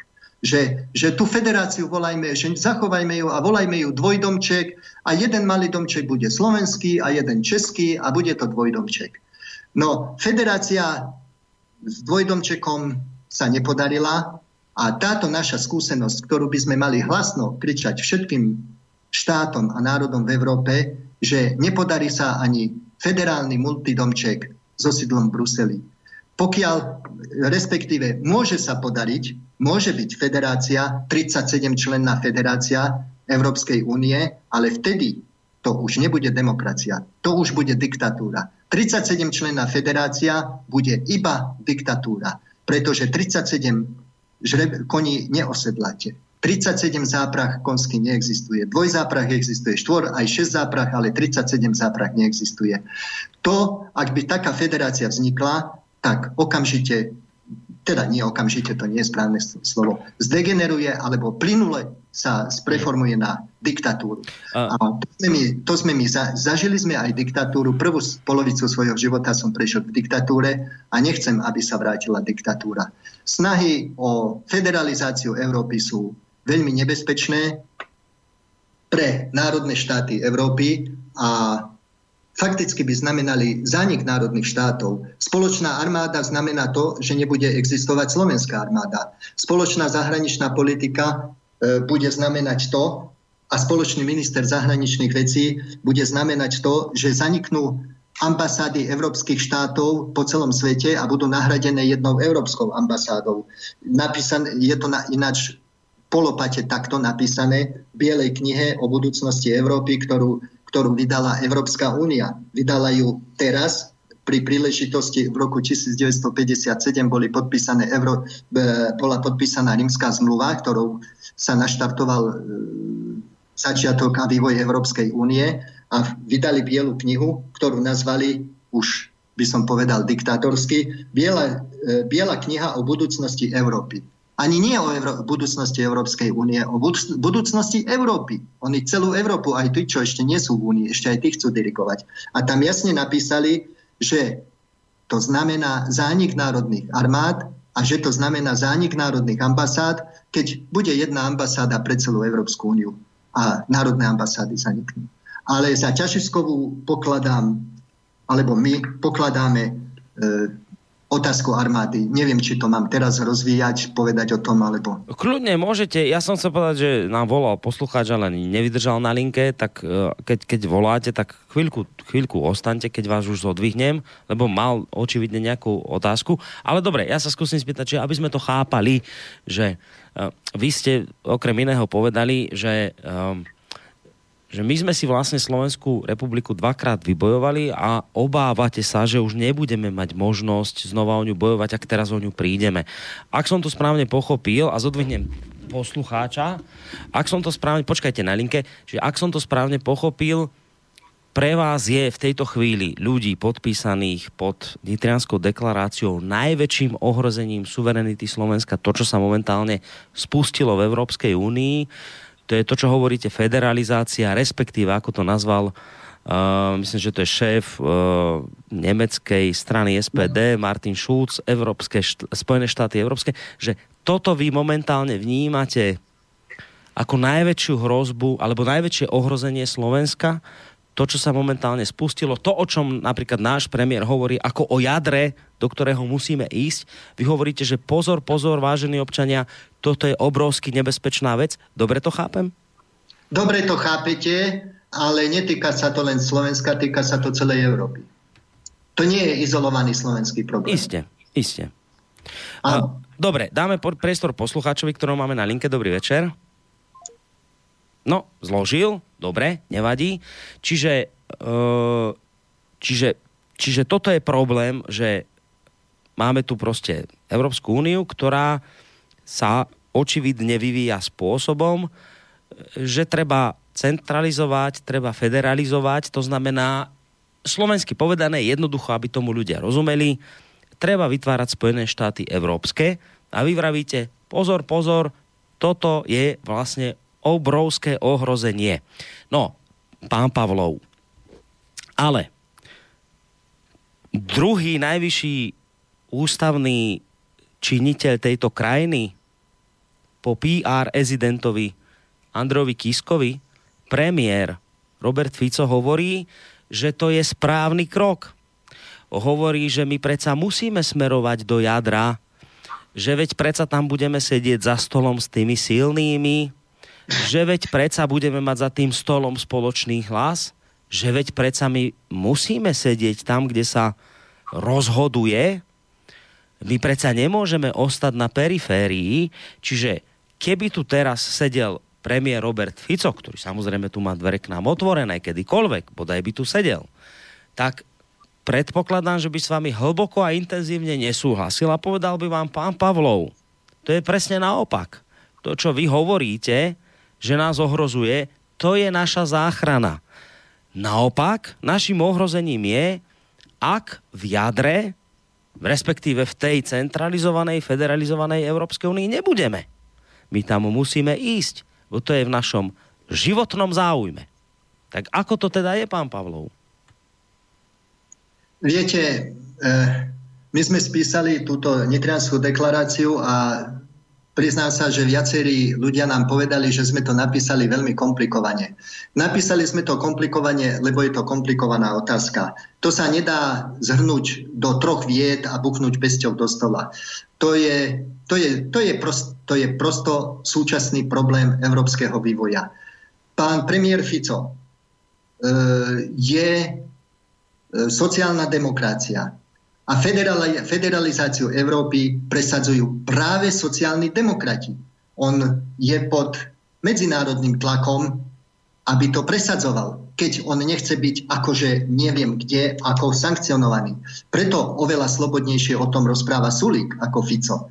A oveľa slobodnejšie by o tom mohol rozprávať aj Andrej Danko napríklad. E, ten krok určite nie je správny, pretože pánovi Ficovi nikto neslúbil, že za tou stoličkou bude, e, bude sedieť. Keď bude centrálna európska e, vláda v Bruseli, kde je napísané, že v nej bude Slovák?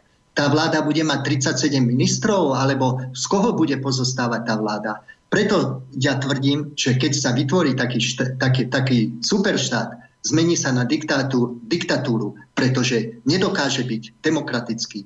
A keď sa stane, staneme regiónom superštátu, voľby u nás budú zbytočné. Nám je teraz fajn, nadávame na Fica, predtým sme nadávali na Zurindu, predtým na Mečiara a na, kto príde, na každého nadávame. A potom na koho budeme nadávať? Veď tie voľby u nás budú úplne zbytočné. V podstate ja som presvedčený, že to je aj jeden z, ne, z cieľov, ktoré nahlas nepovedali, že demontáž parla- ten krok k diktatúre, že to bude demontáž parlamentnej demokracie. My budeme voliť koho? Koho? Socialistov z celej Európy a na kandidátke bude 1500 mien zo všetkých štátov? Alebo aké, ako budú pre, vyzerať voľby v takom superštáte? To, to je naozaj takým krokom, ktorý ohrozuje existenciu národných štátov v Európe tak, ako dnes existujú. Preto sa tak hlasno ozývajú Poliaci, preto sa tak hlasno ozývajú Maďari a preto Češi odmietli sociálnu demokraciu, lebo Sobotka bol tiež taký, taký akože kde ma dáš, tam ma dáš, len ma ticho polož. No, no najnovšie takže... hovoril veľmi o tom, že treba prijať euro strašne rýchlo, Sobotka. Áno, áno. či... je, to, je, to, je to, niektorí to volajú, že salámová metóda, krok po kroku, e, e, ako zbavovať krok po kroku tie štáty E, štáty, suverenity a že ani nezbadáte. E, existuje na to, ja to mám radšej ako salamová metóda, lebo salám, keď odrežete, už to kolečko naspäť nepriložíte. E, nazývať to varenie žaby. No. Poznáte no, princíp varenia žaby? Poznám, že ho varíte ani si chuť a neuvedomí, že je varená, keď postupne zvyšujete teplotu áno, vody. Áno. No, len, len... Ale tomu ešte dopoviem jednu vetu. Pretože teraz napríklad sa podarilo jednej žabe vyskočiť britská žaba vyskočila. Brexit znamená to, že britskú žabu Brusel neuvaril. Preto sú takí rozúrení a nahnevaní a všetky tie reakcie. Br- e, Británia ukázala, že z toho hrnca sa dá vyskočiť. No. tak ako neuvarili britskú žabu, by sme sa my mali snažiť, aby neuvarili slovenskú žabu. Um, dve veci. Poprvé, taká jemne kritická vec, že no dobre, kritizujete sociálnu demokraciu, ale v podstate v úvodzovkách vaša SNS s ňou spolu vládne. Viete, že to je taká prvá vec. A druhá vec, že um, vlastne už som spomínal to meno Martin Schulz. To je, to je šéf uh, SPD v, v Nemecku, ktorý nedávno vystúpil. Maturu. Viete o tom, že Vie, Viem, maturu? je to knih, knihkupec nejaký vyštudovaný, vyučený, vyučený, vyučený vyučený bez matury. Ale bez dobre, však veď môže byť šikovný aj bez toho, ale čo je zaujímavé je on, že povedal, že on, on, on si praje vytvorenie Spojených štátov európskych preto dôrazňujem to slovičku on, lebo on je skrachovaný politik, ktorého strana SPD získala najhorší povojnový výsledok, čiže to je nula, úplne, že koniec, že zle, že, že hamba a on tu teraz bude diktovať, že čo on, on si praje, ten, ktorý... Uh, Do roku 2025, he? ešte dal aj dátum. No, ale čo je zaujímavé, bol v tomto smere, a to tak možno také zamyslenie milé pred pesničkou Markety Šichtažovej, ktorú iste mnohí poznáte, z Českej no. republiky, ktorá hovorí, že... Múdra žena, múdra žena. Ona hovorí, že ja to skúsim tak preložiť simultáne do slovenčiny, že celkom ma baví predstava, že by sme to na skúšku trošku otočili že keby sme tak, e, sme si predsa v tej Európskej únie rovní a máme údajne teda rovnaké hlasovacie práva, že čo keby sme napríklad my Česi vyhrážali sa Nemecku, že bude vy, vyradené z Európskej únie, ak okamžite neprastane otravovať s tými nekonečnými povinnými kvótami. Že teraz pre zmenu by sme my Česi, lebo sme si rovní v EU, povedali, nie, že vy nás budete vyhadzovať, pán, e, pán Šulc, nie, nie, nie. My vyhodíme ako Česi vás, alebo my Slováci, lebo nás už tu rok a dva otravujete s vašimi kvótami, tak ak s tým neprestaneme, tak vás, ak neprestanete, tak vás vyhodíme z Európskej únie. Choďte preč. A ona vraví, že, že to je také zaujímavé, nie ľudia, že te, teraz mi na to nemusíte, pán Pavlov, odpovedať, lebo dáme si pesničku, k tomu sa možno dostaneme po pesničke. Že... Ja vám na to odpoviem. Dobre, môžete, že, len, že, že to je také zaujímavé ľudia, nie? Že tak Nem, Nemec, pán Schulz, ktorý získal pre svoju stranu najhorší povolebný výsledok od druhej svetovej vojny, o milión voličov, či koľko prišiel, proste katastrofa, sa postaví, je do toho mikrofónu bliaka, že, že čo vy musíte spraviť, keď nespravíte, pôjdete z EU preč. A teraz ale, že ale vy, to si uvedomte ľudia, že ale vy Slováci, alebo, alebo vy Česi, alebo vy Maďari, vy Poliaci, že vy nemôžete toto isté povedať Nemcovi, že, že drahí Nemci, ak neprestanete s kvótami, pôjdete preč. Odíďte, lebo tu otravujete s kvótami a to je niečo, čo rozbíja jednotu Európskej únie. Ak neprestanete, pôjdete preč. A to je o to zaujímavejšie, že pritom sa od samého začiatku, ako nás lákali do Európskej únie, hovorí, že Európska únia je predsa spolok štátov, ktoré sú si rovné. Tak ak sme si rovní, ak sme si rovní a pán Šulc má právo nás vyhadzovať z Európskej únie, lebo sme si dovolili, lebo sme si dovolili odmietnúť jeho európske Spojené štáty európske, tak potom, ak sme si rovní, tak by sme mali právo aj my vyhodiť Nemcov, nie? Za to, keď nás otravujú s kvótami. Pán Pavlov, ako to je? Toto vyhlásenie pani Šichtářovej poznám, má, je, ako, je to veľmi pekný bonmot a presne ukazuje to, že ako to vlastne v tej Európskej únii funguje. Ináč o, vyhlásení, o tom vyhlásení Martina Šulca ja som presvedčený, že Martin Schulz to vyhlásenie urobil preto, že s ním otvoril Overtonové okno. Neviem, či poznáte, je to dosť taká Poznám. zložitá politologická e, koncepcia Overtonovho okna, ale on presne toto urobil, že otvoril Overtonové okno. Preto to povedal. A e, preto e, k, to, k tomu, vrátim sa k tomu vyjadreniu pani Šichtažovej, to presne ukazuje a nasvedčuje to, čo ja tvrdím, že ak bude európsky štú, superštát, bude to diktatúra, pretože, pretože vždy tí silní budú dávať témy a budú rozdávať noty. Pozrite sa, keď hovoríme o tých utečeneckých kvotách, čo je najsilnejší argument pani Merkelovej? že máme byť solidárni a že, solidá- že musíme byť solidárni a že solidarita je nedeliteľná a my musíme byť solidárni tak, ako sú Nemci. No tak keď sú Nemci solidárni, nech sú solidárni s našimi dôchodcami, pretože slovenský dôchodok je, ja ne, myslím, 380 eur a nemecký je 1500. No tak nech nám posielajú marky zo, zo solidarity a vyrovna, nech vyrovnajú naše dôchodky. A nech, sú, nech je Volkswagen solidárny a nech Bratislave dá také platy, aké sú vo Volksburgu 3,5 tisíc eur, nie tisíc eur. Viete, že aj ten argument o solidarite napríklad funguje veľmi selektívne. selektívne. Keď sa im to hodí, sa, tak sa ním oháňajú a keď sa im to nehodí, no tak to ide za dvere. A takto by fungoval aj ten celý 37 členný e, superštát európsky, keď by raz vznikol. Mm. No. Zatiaľ, zatiaľ len toľko po dobre, pesničke. Dobre, po pesničke budeme pokračovať. Ja teda ešte pred pesničkou len tak naozaj v rýchlosti poviem, Overtonovo okno je vlastne systém, ktorým do spoločnosti dostávate absolútne e, nevhodné témy, ktoré by za normálnych okolností spoločnosť odmietla. Funguje to spôsobom, že napríklad poviete, uh, Vedia sa dvaja homosexuáli postarať o dieťa lepšie ako dva ako heterosexuálna dvojica? Tak je to niečo šokujúce, ale už tým, že to otvoríte, že to hodíte do spoločnosti, spoločnosť sa tým začne zaoberať, médiá to začnú riešiť, politici na to začnú reagovať, sa táto šialená vec, ktorú by ľudia odmietli, stáva legitímnou otázkou. A takto samozrejme pridávate, pridávate, až o pár rokov položíte otázku, je vôbec pedofília niečo zlé?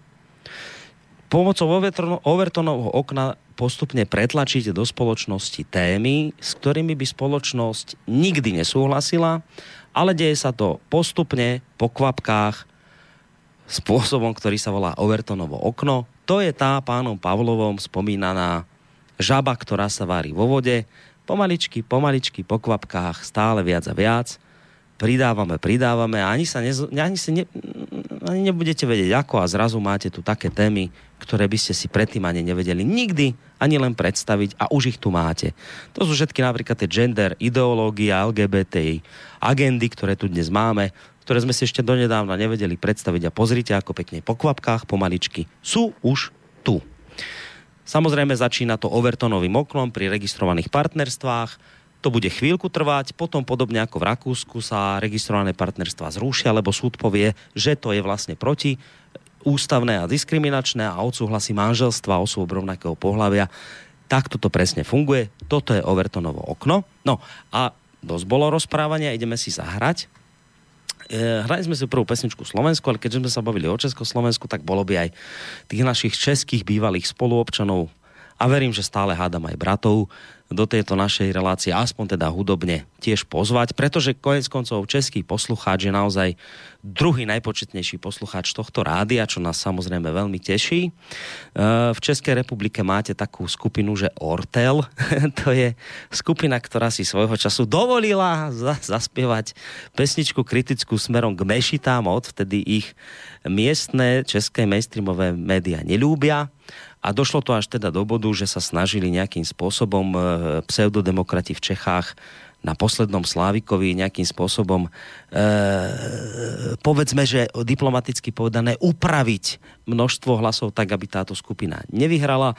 Keďže sa na to prišlo, tak e, tí, ktorí mali byť pôvodne výťazí, skupina Kabát a potom myslím Michal David, teda žiadali, aby sa hlasy opäť prepočítali a vyšlo to tak, že skupina, ktorú si teraz zahráme, sa stala predsa len výťazom, hoci teda pseudodemokrati z tejto skupiny chytajú mdloby, ale to nevadí, to je ich problém.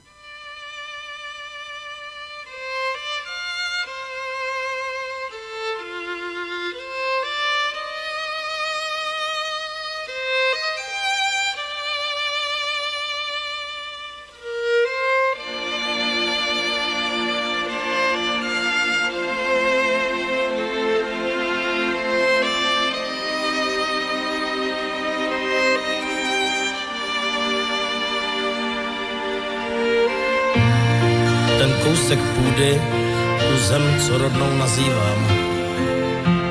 Tolik lidí život za ní položilo. Já se teď sám, sám sebe ptám, čím to, že češství se z nás vytratilo. Kam poděla se soudržnost, kam zmizel onen chor, ten chor, co o sjednocení zpívá, což morálku vlastenců napadl mor, slepý je národ, když tvrdí, že se dívá. Teplá voda teče, a plyn dává jasný plamen, proč zaobírat hlavu starostmi, co bolí? Mám snad jenom já na duši kámen, co mysl tíží a páteř drolí? Ne, nepřestanu budit vaše svědomí a city. Zvlášť v době, co nastává, mý drazí. Naše domovy brzy budou jen kryty a za nimi násilníci a vrazy.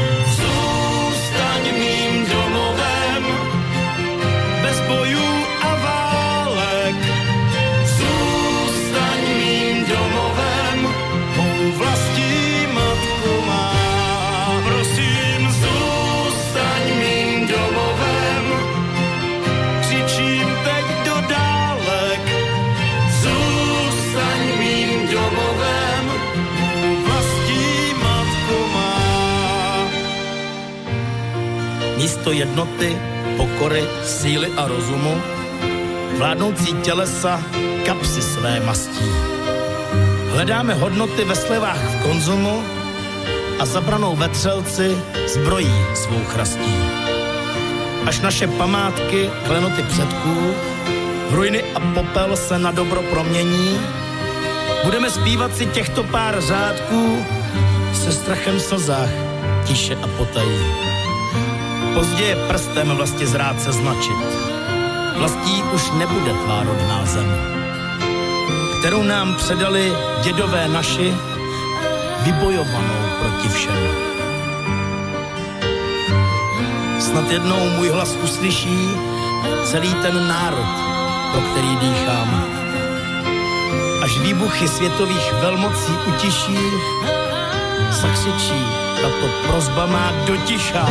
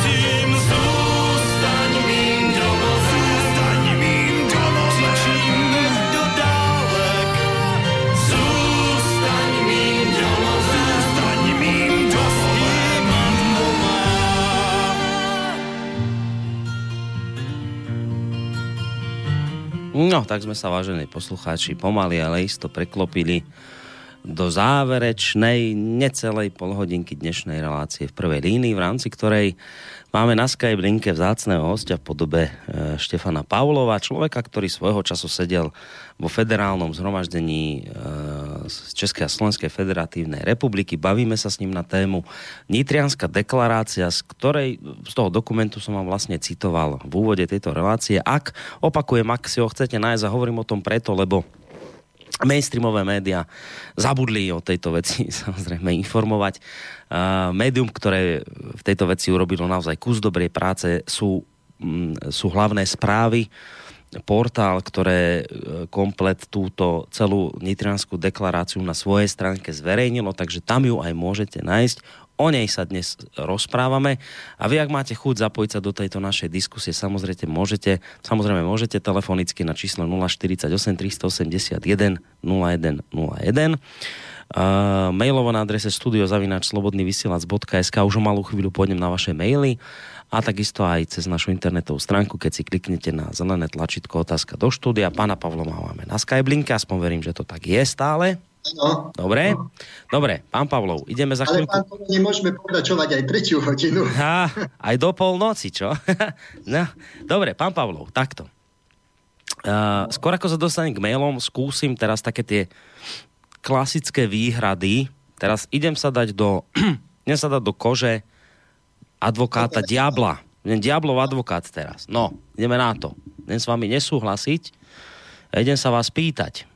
Respektíve, idem vám niektoré veci vy, vyhadzovať na oči. Poprvé, um, pán Pavlov, a čo teraz vy vlastne chcete touto deklaráciou? Prečo vôbec teraz tieto veci otvárate? Veď vy predsa veľmi dobre viete, že tak Slovenská republika, ako aj Česká republika, ako aj Maďarsko, ako aj Polsko a iné krajiny Európskej únie predsa prijali Lisabonskú zmluvu, ktorá všetky tieto veci, ktoré sú podľa vás hrozba, ktoré táto zmluva umožňuje, ak ste to prijať nechceli, ak ste to vnímali ako hrozbu, tak sa vás pýtam, prečo ste to teda prijímali, prečo vaša krajina Slovensko, Česko, Maďarsko, Polsko, to je jedno kto, prečo teda prijímalo Lisabonskú zmluvu, keď toto považovalo za zlé veci. Však nikto vás do toho nenútil, nemuseli ste, vedeli ste, čo tam je, prečo ste to podpisovali. A ak ste to podpisovali, tak sa láskavo riate tým, čo ste podpísali. No, no čo mi na to poviete? No, na to poviem, že máte pravdu.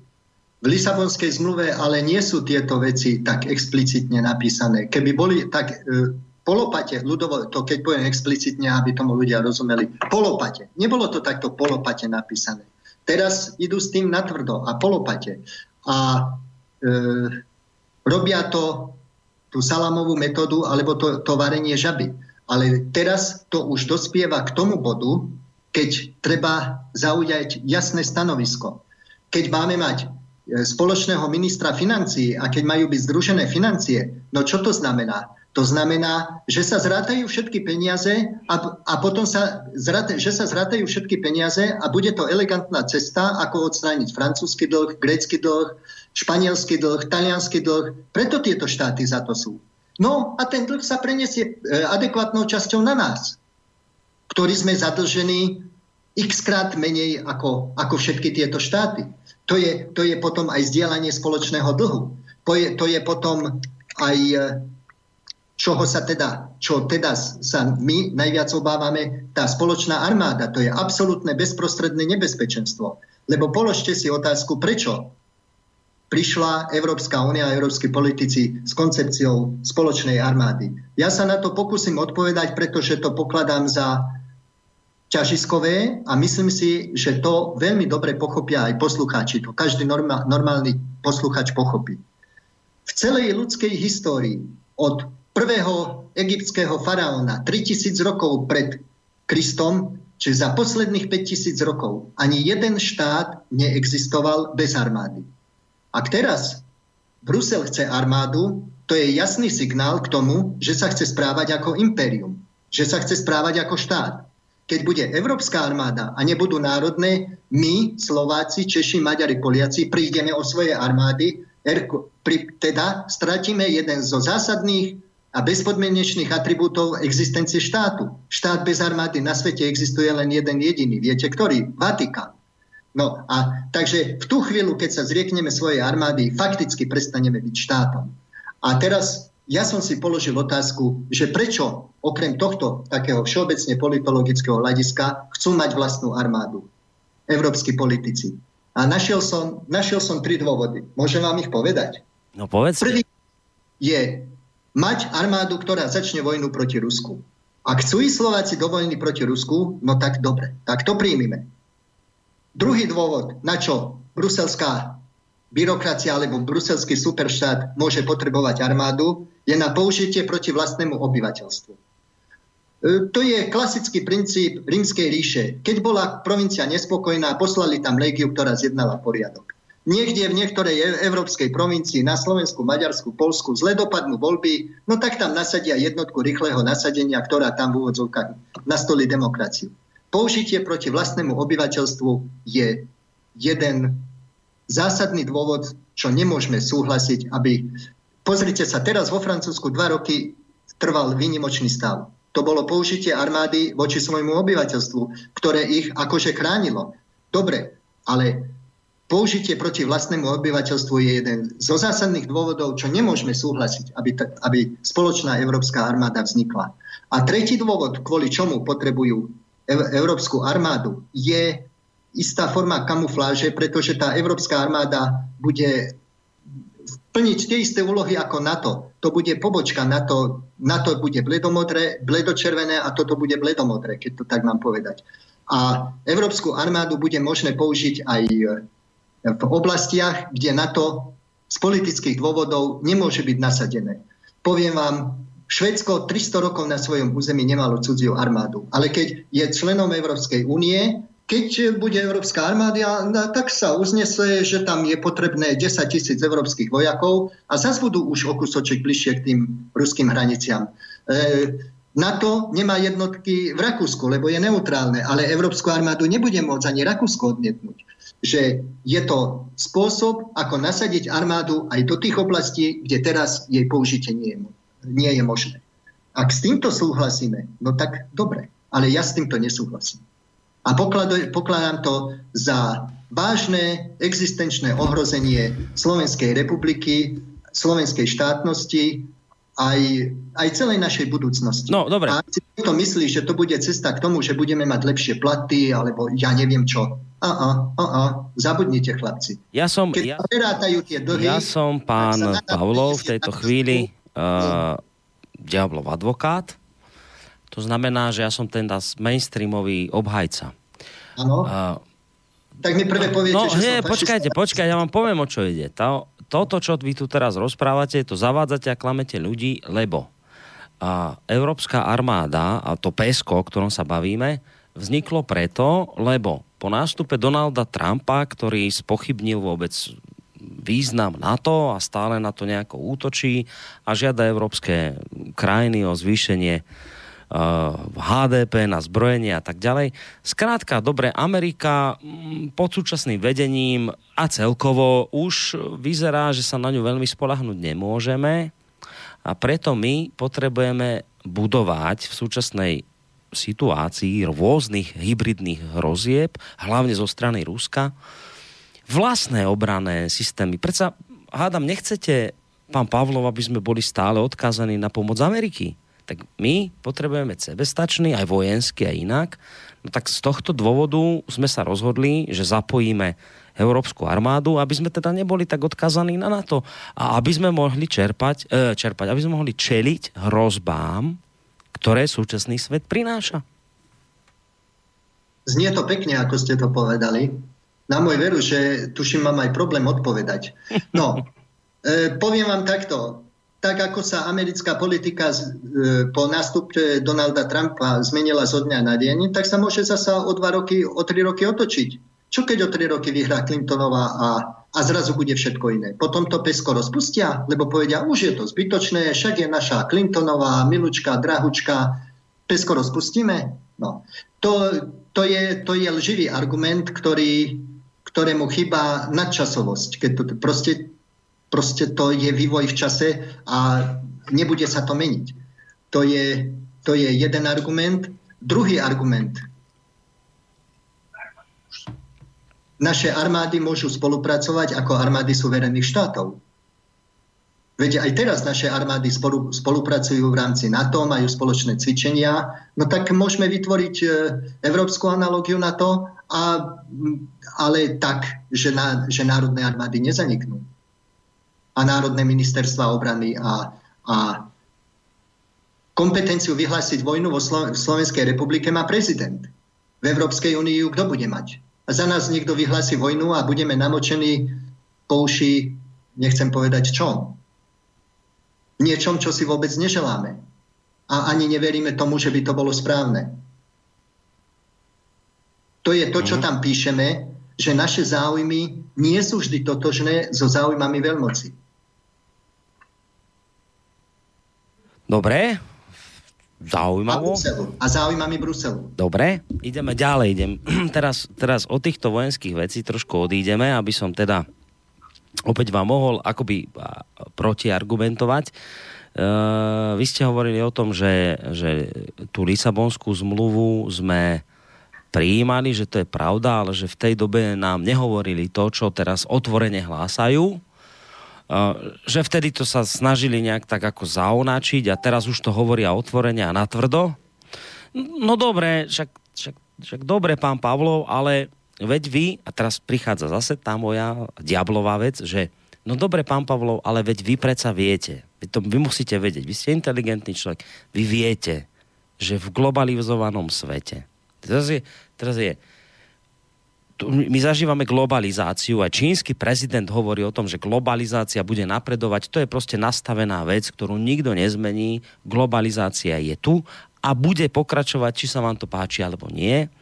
A v globalizovanom svete už nič také ako maximálna možná suverenita neexistuje. Takže, takže pán Pavlov, čo odmietate to, na čom sa dohodli veľmoci, vy teraz akože chcete si tu Slováci, maličky, Česi, Poliaci, Maďari, sa tu chcete hrať na vlastnom piesočku v svete veľkej globalizácie, na ktorom sa dohodli veľké štáty typu Čína, Rusko, Amerika, BRICS krajiny a podobné? Však je globalizácia, aká, aká suverenita, prosím vás. My to máme globalizovaný svet a v globalizovanom svete nič také ako suverenita už neexistuje stráca význam. No, samozrejme, že, že nemôžeme byť e, Robinsonový ostrovček e, odrezaný od okolitého sveta. Samozrejme, že časť e, tej suverenity je limitovaná, ale netreba sa dobrovoľne zriekať, dobrovoľne, počiarkujem slovičko dobrovoľne, suverenity aj v tých bodoch, do, do ktorých nie sme natlačení a donútení. A s tou globalizáciou to nie je až celkom také isté, pretože tí globálni hráči bojujú proti sebe. A Čína podporuje globalizáciu vo svojej, vo svojej vlastnej podobe. Čínska podoba globalizácie je zásadne iná ako americká, alebo treba možno aj ako ruská. A poviem vám tak troška akože humorne, aby aby sme neboli len takí vážni. Kým sme boli pod ruským vplyvom, jak aj ten poslucháč hovoril, všetci sme sa učili ruštinu, teraz sme pod americkým, učíme sa angličtinu, fajn, ale dočerta, keď to vyhrajú tí Číňania, ako sa budeme učiť Počujete, ale zase podľa mňa až taký vážny nie sme. Keby sme boli úplne vážni, tak by som teraz nehral advokáta diabla, lebo je to vlastne smiešne. Ale no, ešte chvíľu v tejto srandovnej polohe budem pokračovať. Uh, ďalšia vec, taká veľmi častá v tejto súvislosti sa hovorí o tom, a neviem do akej miery až srandovná, možno naozaj vážna, neviem, je tá, že jedna globalizácia, ale, ale okrem toho veľmi vážna vec je tá, že uh, my jednoducho, či už sa nám to páči alebo nie, v Európskej únii ako takej, aj so všetkými tými chybami, ktoré sa nám nepáčia, ako povinné kvóty, ako spoločná armáda, spoločný minister a všetky tie veci, ktoré teraz ste kritizovali, my vlastne v tej Európskej únii musíme ostať. Nemôžeme tu robiť nejaké rebelstvá, lebo predsa keby sme stade odišli, nedaj Bože, že by sme si tak povedali, že viete čo, toto nie je pre nás, ako tí Briti, že odchádzame, no tak to by pán Pavlov znamenalo katastrofálne ekonomické zhoršenie pomerov na Slovensku. To by bola balkanizácia, až dokonca afrikanizácia našej krajiny. My by sme sa, my by sme sa prepadli na úroveň v lepšom prípade Srbska, alebo Rumúnska, čo, čo Rumúnsko, Sudán by tu bol. Proste katastrofa, katastrofálna, hrozostrašná, africká, Nikto by s nami neobchodoval, vypadli by sme zo spoločných trhov, všetko by sa zrútilo. Veď sa pozrite na to, čo teraz tu Angličania dorábajú, peniaze nemajú chudáci, Libra sa im prepadla, všetko zlé, celé je hrozné. Chápete, že my musíme v tej Európskej únii ostať, lebo, lebo keby sme sa, nedaj Bože, rozhodli, že my si postavíme hlavu a povieme, viete, že my, vaše Spojené štáty európske a vašu spojenú armádu a neviem, odmietame a odchádzame, no tak koniec sveta Úplne, že afrikanizácia by tu nastala, hrozná chudoba, hlad. No. no tak ako fajn. je to pán Pavlov? Dobre, že čo by som takémuto človeku povedal? Hmm? Že presne toto sme my už prežili. Keď zanikalo Československo, tak pán Kočárnik, renomovaný ekonom, nám predpovedal, za tri mesiace prídete na kolenách prosiť Prahu, aby vás vzala späť. E, slovenská koruna sa prepadne a bude, bude 50, 50 slovenských korún za jednu českú korunu. Nič z tých katastrofických scenárov sa nevyplnilo. To poprvé. Po druhé, ozvať sa, my nehovoríme, že zajtra vystúpme z Európskej únie. My hovoríme, že sa máme snažiť ju preformovať, nie ju rozbiť. To po druhé. A po tretie, viete aj, vy si myslíte, že teoreticky, keby Európska únia zanikla, že už nikto nebude kupovať slovenské Kie, alebo že Francúzi tu zatvoria Citroën a Nemci tu zatvoria Volkswagen. Ja si myslím, to nech mi niekto povie, že či by sa to stalo. Ja som presvedčený, že nie. E, náš náš rebelantský hlas neznamená rozbijanie Európskej únie, ale je to, náš rebelantský hlas je hlasom za to, aby sa v prvom rade naši politici z toho spametali, lebo o európskom jadre ja som počul rozprávať troch politikov, Martina Šulca, e, pána Macrona a pána Fica. Povedzte mi, kto ešte rozprával o európskom No jadre. vidíte, aký sme my vážny hráč? Neba no. my traja, Nemci, Francúzi a, a my. To je krásne, no, že my sme... Chce písať na jadro, ja neviem, či na jadro alebo ňadro, že či o pani Merkelovej ňadro neočarilo. No, no.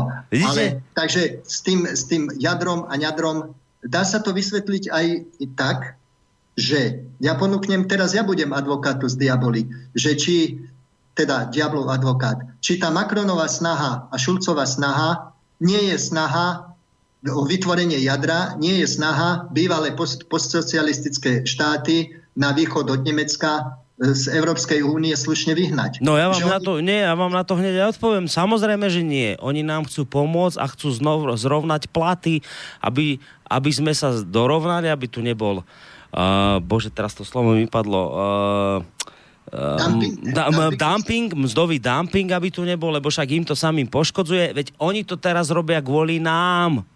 Pán Pavlo, vy ste to no. nepochopili. Oni to robia kvôli nám. Oni chcú teraz urobiť všetko preto, aby sme konečne už mali také mzdy ako oni, tak vysoké aj dôchodky, aj mzdy, lebo chcú odstrániť dumping mzdový, aby sa už vo východnej Európe proste nebola lacná pracovná sila, ktorá im odčerpáva zdroje a firmy a tak ďalej. No oni teraz chcú toto kvôli, to kvôli nám teraz robia, aby konečne... No to, to neviete? Že to je tak? Ja o tom neviem. Naozaj, teraz chcú toto odstrániť, aby sa konečne dorovnali mzdy vo východnej Európe ja, ja so západom. myslím, že si, zisti, že, priš, že si povedali, že tie, tieto štáty postsocialistické sú im vlastne na príťaž a vytváraním jadra nás slušne pošlú, by som povedal, na zadný dvor. Však nám to krásne ukázali s tou liekovou agentúrou. Však nám to krásne ukázali, aké ambície mal náš minister financí. Chcel byť európsky minister financí. No, je? Nie je. Je e, človek z Portugalska.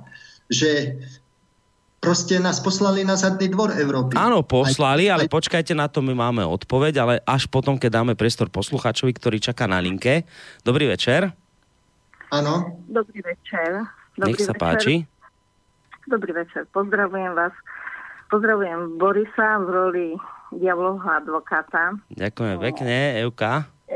Veľ, veľmi e, páči sa mi to, ako to hráš. Na Slovensku. Som v tom dobrý, čo? Výborný si, musím povedať, jedničku máš. A pozdravujem aj e, konečne e, ďalších chlapov, pánov, ktorí sa ujali tejto iniciatívy Nitrianskej deklarácie za zvrchovanie slovenskej suverenity. A ďakujem vám, že, že ste sa k niečomu takému podujali. E, priznám sa, že ja som hľadala spôsob, ako a poviem, že fakt si ten slobodný e, vysielač plní tú svoju rolu, ktorú ste si zadali, e, Boris, ešte na začiatku, že spájať. Darí sa vám to. E host je výborný, pán um, Pavlov, aj keď priznám sa, že si ho nepamätám. A uh, poviem k sebe, že hlásim sa a podporujem túto deklaráciu, pripájam sa k ním ako jedna z vtedy poslanky Slovenskej národnej rady.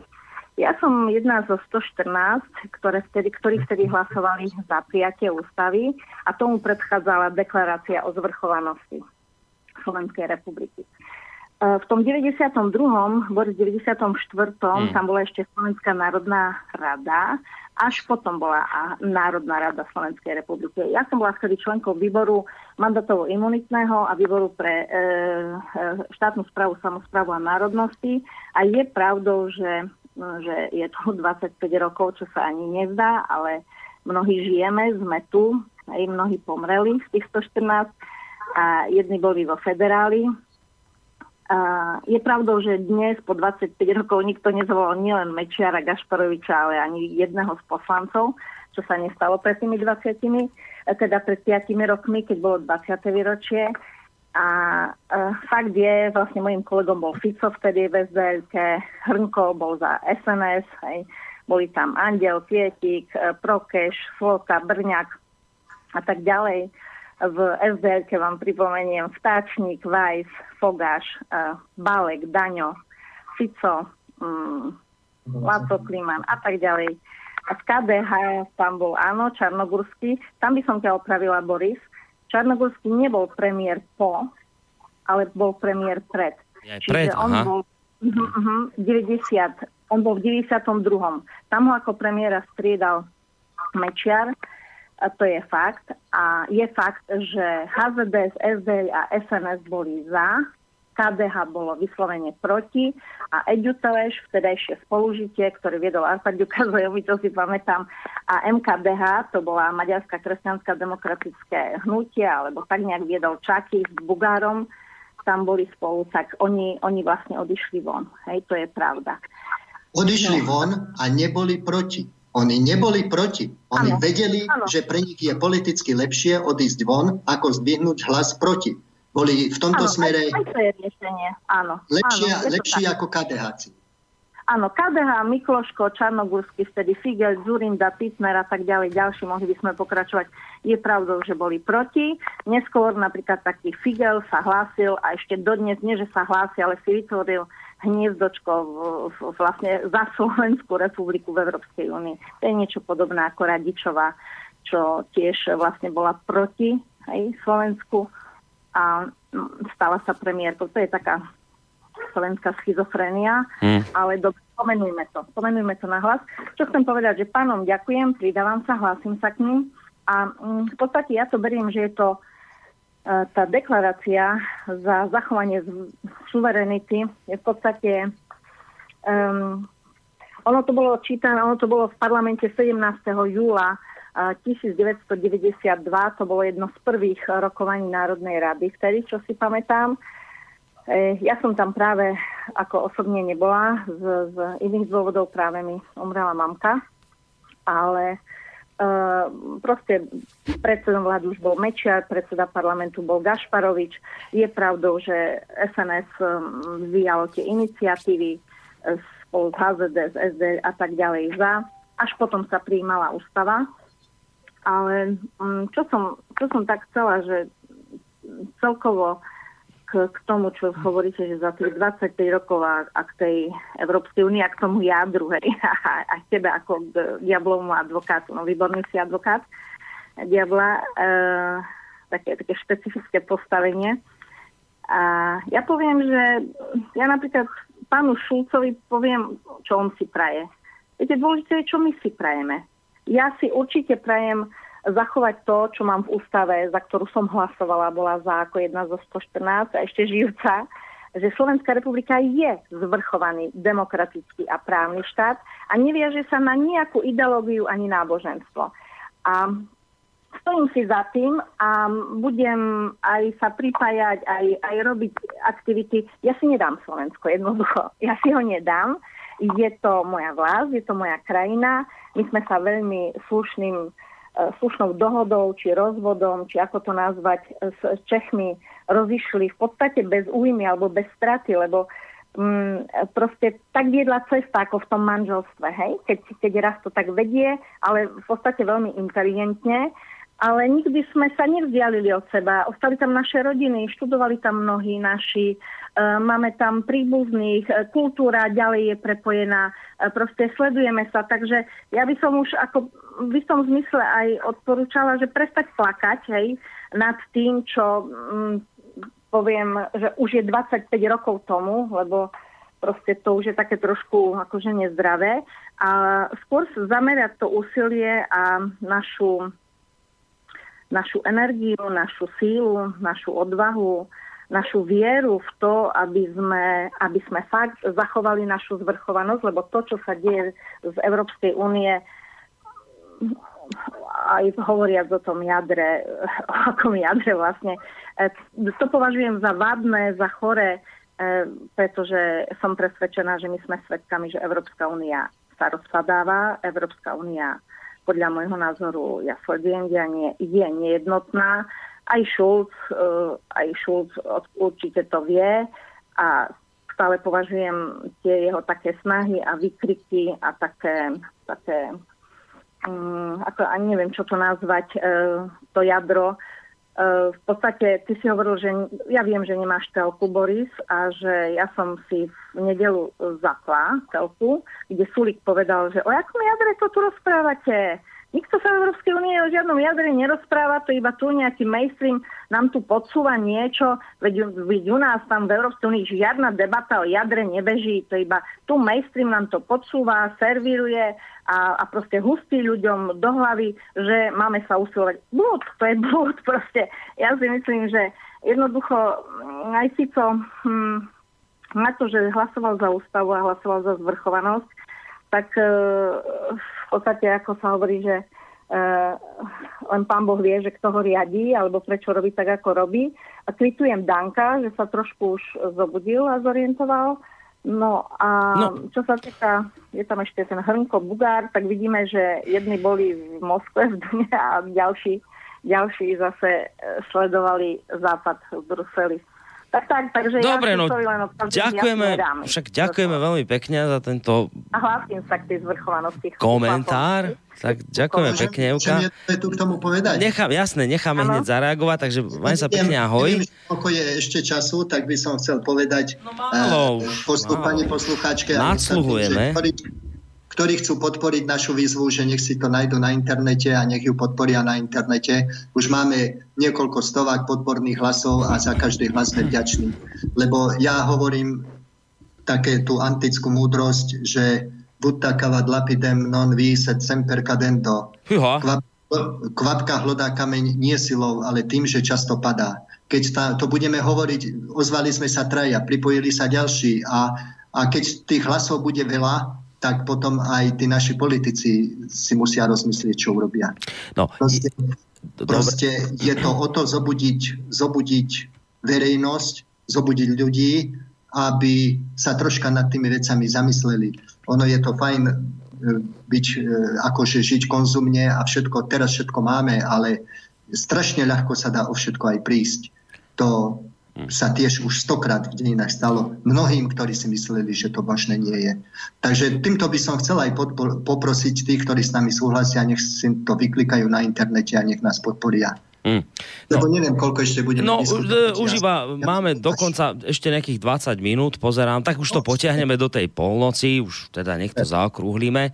Máme tu aj nejaké maily. Ja by som už potom vlastne do konca relácie využil uh, maily a telefonáty poslucháčov. Ešte chvíľku počkajte, ja teraz len doklepnem toho, toho diabloho advokáta a potom dám priestor vám, poslucháčom a už, už len s vašimi otázkami E, si vystačíme do konca relácie. Chcel som zareagovať na to, keď ste hovorili e, o liekovej agentúre, že však vidíte, že ani tá sem neprišla. No, tá zase, pán Pavlo, idem zase do tej polohy mojej, obľúbenej. No ale vy viete, prečo sem neprišla lieková agentúra? Lebo... No, povedzte mi. No, ja vám, ja... To, no, ja vám to vysvetlím lebo v liekovej agentúre pracuje obrovské množstvo homosexuálne orientovaných zamestnancov LGBTI ľudí ktorí sa báli prísť na Slovensko, pretože my tu, tu nemáme stále prijaté registrované partnerstva, homosexuálne orientovaní ľudia sú tu prenasledovaní, nemáme tu legislatívu prijatú, odmietame prijať istambulský dohovor, odmietame prijať registrované partnerstva, o manželstva homosexuálov ani nikto tu nechýruje. No prečo by tí zamestnanci tejto agentúry, z ktorých mnohí sú homosexuálne orientovaní, na toto nebezpečné Slovensko liezli? No tak samozrejme, že oni hneď sa ozvali a vravia, pre Boha živého len nie na Slovensko, veď tam je to strašné, tam by nás prenasledovali, tam nie je legislatíva, tam nie je nič. Vy o tom neviete, pán Pavlov? To je presne takto. To bol dôvod, prečo sem nešla agentúra, lebo zamestnanci tejto agentúry sa proste vzbúrili a povedali, no na Slovensko nechceme ísť, lebo to je proste jeden stredoveký hrozostrašný štát, ktorý prenasleduje homosexuálov. No. No fajn. No. Čo, čo by som na to povedal? No, oficiálna mainstreamová štatistika hovorí, že homosexuálov sú 4%. Táto štatistika nie je pravdivá, ale dobre, držme sa jej. To znamená, že aj v tej liekovej agentúre sú 4% homosexuálov. Myslíte, že by ich Slováci, Maďari, Rakúšania, všetci z okolitých štátov nenahradili? Lusknutím prstov. No ale tak, no. Oni sú už očividne dobrí v tom, čo robia. Viete, a oni... Každý sa zacvičí. Každý je nahraditeľný. Dobre, Každý posledný, posledný z mojej strany diablovho advokáta argument alebo pseudoargument už akokoľvek a potom už naozaj idem na maily poslucháčov. Um, pán Pavlov, vy iste viete, že všetky vojny, nespravodlivosti a krivdy, ktoré sa tu v Európe udiali, majú na svedomí národné štáty. Prehnaný nacionalizmus. Veď sa pozrite, čo robili Nemci v druhej svetovej vojne. Veď sa pozrite na prvú svetovú vojnu. Veď sa pozrite na napoleonské vojny. Veď sa pozrite na to, čo dorábali Rusi s Poliakmi Veď sa pozrite kdekoľvek na starý kontinent, na Európu, uplynulých 200, 300, 500 tisíc rokov dozadu, celý ten kontinent je posiatý vojnami. A viete prečo? No lebo furt nejaký z tých národov mal pocit, že je vyvolený, že je dôležitejší ako ten iný národ, že je dôležitejší ako susedia. Mm, No a tak vždy si našiel nejaký ten svoj dôvod, prečo si myslí, že on má právo vládnuť tým iným. No tak sa nám tu rozmohol hrôzostrašný nacionalizmus, vždy nejaký národný, no a z toho potom plynuli hrôzostrašné krvavé konflikty a dialo sa to až do momentu, kým sme neprišli my, demokrati, ktorí povedali, že vlastne túto hrôzostrašnú minulosť Európy môžeme uzavrieť a konečne odstrániť tým, že národné štáty vygumujeme. Lebo keď sa nám podarí vygumovať národné štáty, to znamená, keď sa nám podarí v ľuďoch odstrániť pocit, že poslucháčka, ktorá nám sem teraz volala, je hrdá Slovenka, no tak ona už do budúcna nebude mať tie nacionálne tendencie, aké mali v jej minulosti, v jej predkovia, ktorí tu vyvolávali vojny. Práve preto my musíme odstrániť tie národné štáty pod heslom Spojených štátov európskych, lebo to je jeden krásny mierový projekt, v ktorom nie je miesta pre nacionalizmus, nie je v ňom miesta pre, pre žiadne nacionálne tendencie a niečo podobné. Pán Pavlo, prosím vás, čo sa vám na tomto mierovom projekte nepáči? Vy chcete, nedaj Bože, ďalej, aby sme sa tu vraždili. Aby sme tu ďalej vyznávali tie hrôzostrašné nacionálne Veď sa pozrite, čo sa teraz deje v Rakúsku, tam sa nacisti teraz dostali zase k voľbám. Tu Kotleba vyčíňal. Vy sa toho nebojíte? Veď to je strašné, to už konečne musíme odstrániť. A toto sa dá, opakujem, odstrániť jedine tým, že odstránime tradície, kultúru, národné štáty a keď budú Spojené štáty európske a ešte o to viac, keď premiešame obyvateľstvo, že sem hodíme aj nejakých tých moslimov, no tak to tu bude krásne, lebo budeme vyznávať každý to svoje, bude to také premiešané a bude tu pán Pavlov mier a pokoj. Čo sa vám na tomto nepáči? A kvôli tomu mieru a pokoju potrebujeme Európsku armádu. To sa a, mi na tom nepáči. A nás má chrániť pred Ruskom, už som vám to vysvetľoval. No, e, viete, svojím spôsobom ja e, mám tie, taký netradičný názor, že ja ako 60 patrím do nesmierne šťastnej generácie a svojím spôsobom sme my nenormálne šťastná generácia, pretože po niekoľkých storočiach, minimálne 5 storočiach európskeho vývoja, my sme jediná generácia, ktorá doteraz svoj život žila bez vojny. V Európe naozaj každých 15-20 rokov, alebo Európa, história Európy je história vojen. A my sme jedna nenormálna generácia, ktorá vojnu nezažila. Chvala Bohu a Bohu vďaka, bolo to aj kvôli bipolárnemu svetu, keď e, sa každý bal začať vojnu, ale bolo to aj kvôli do, doterajšej európskej politike. Ale teraz sa európska politika začína militarizovať a to je to, čo sa nám nepáči. Kým Európska únia bola združenie štátov, ktoré spolupracovali na hospodárskom, ekonomickom, kultúrnom, športovom poli fajn.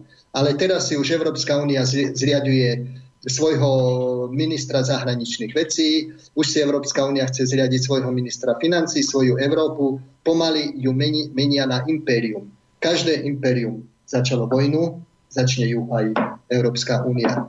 A k tomu nacionalizmu. Však už my sme, viete, my máme jednu výhodu, smolu, že my sme zažili sovietský režim a sovietskú totalitu. Veď už sovietský režim bojoval proti národným štátom. Oni chceli vybudovať sovietského človeka, ktorý bude jedno, či je Ukrajinec, Kazach, Uzbe- z Uzbekistanu alebo z Moskvy. Oni budú všetci sovietskí ľudia. A tak, ako sa im za 80 rokov nepodarilo vybudovať sovietského človeka, nepodarí sa ani Európskej únii a Bruselu vybudovať Európana. A aj ten sovietský človek nezačínal vojny, nebojoval, kde bolo? Oni tiež potiera, potierali národnostné, národnostné proste myšlienku národnost, národnostnej suverenity a národných štátov. A ešte jednu vec vám poviem, že ja som prežil jeden rok v arabskom svete a veľmi dobre, a myslím si, že dobre poznám mentalitu, mentalitu lepšie ako priemerný Európán, mentalitu, zmýšľanie a správanie e, ľudí z arabského sveta. Oni necítia národnosť. Oni sa nerozdeľujú, že my sme Libici, my sme Tunisania, my sme Egyptiania, my sme, ja neviem čo, Iračania. Oni povedia, my sme Mohamedani. Ich integrujúcim myšlienkovým prvkom a ich motiváciou je náboženstvo, nie národnosť.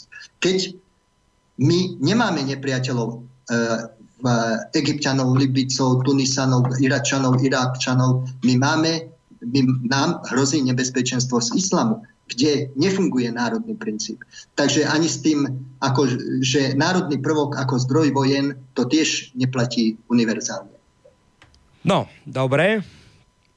Povedzme, že ste obstáli týchto mojich provokačných no, otázok. Dali aspoň na 3 minus. Dúfam, no, ale nie, dobre, dobre, to bolo na, podľa mňa, no, ale ja som neobjektívny sudca. Ideme teraz na tie maily poslucháčov a s nimi to už doklepneme, lebo máme 10 minút do konca relácie, takže poďme na maily. Uh, srdečne pozdravujem vás, Slováci v štúdiu a rovnako pozdravujem všetkých Slovákov na celom svete. Vráte sa domov krajane a posilnite tento potápajúci sa štát, nariekajúci pod korbáčom superštátu v Bruseli. Želám všetkým krásne sviatky, oceňujem vynikajúcu reláciu, pozdravuje nás Fajo z Novej Báne. Ďakujeme veľmi pekne. Ďalší mail od Michala. Dobrý večer, chcem sa spýtať, aký názor má váš host na ľudovú stranu Naše Slovensko? Myslí si, že sú národovci, alebo tú tému len zneužívajú? Súhlasí s ich postojom voči EÚ? No, tak to bola otázka na vás, pán Pavlov. To je otázka, to je otázka, ktorú som očakával a no, mám odpovedať úprimne. Úprimne, Viete, najlepšie úprimne. Z toho ako sa správajú naši, náš mainstream e, ku Kotlebovej strane, mám pocit deja vu. Viete, čo je to? Pocit prežitého. Uh-huh. Keď, keď sme vstúpili do, založili SNS v 90. roku, vtedy ešte nikto nechyroval o samostatnej Slovenskej republike. A tiež nás, tiež nás vyhlasovali a užil som si toho, že ste Tisovci, Hlinkovci, gardisti, fašisti, e, neviem čo, hákové kríže nám kreslili nabity. E, troška mám taký pocit deja vu.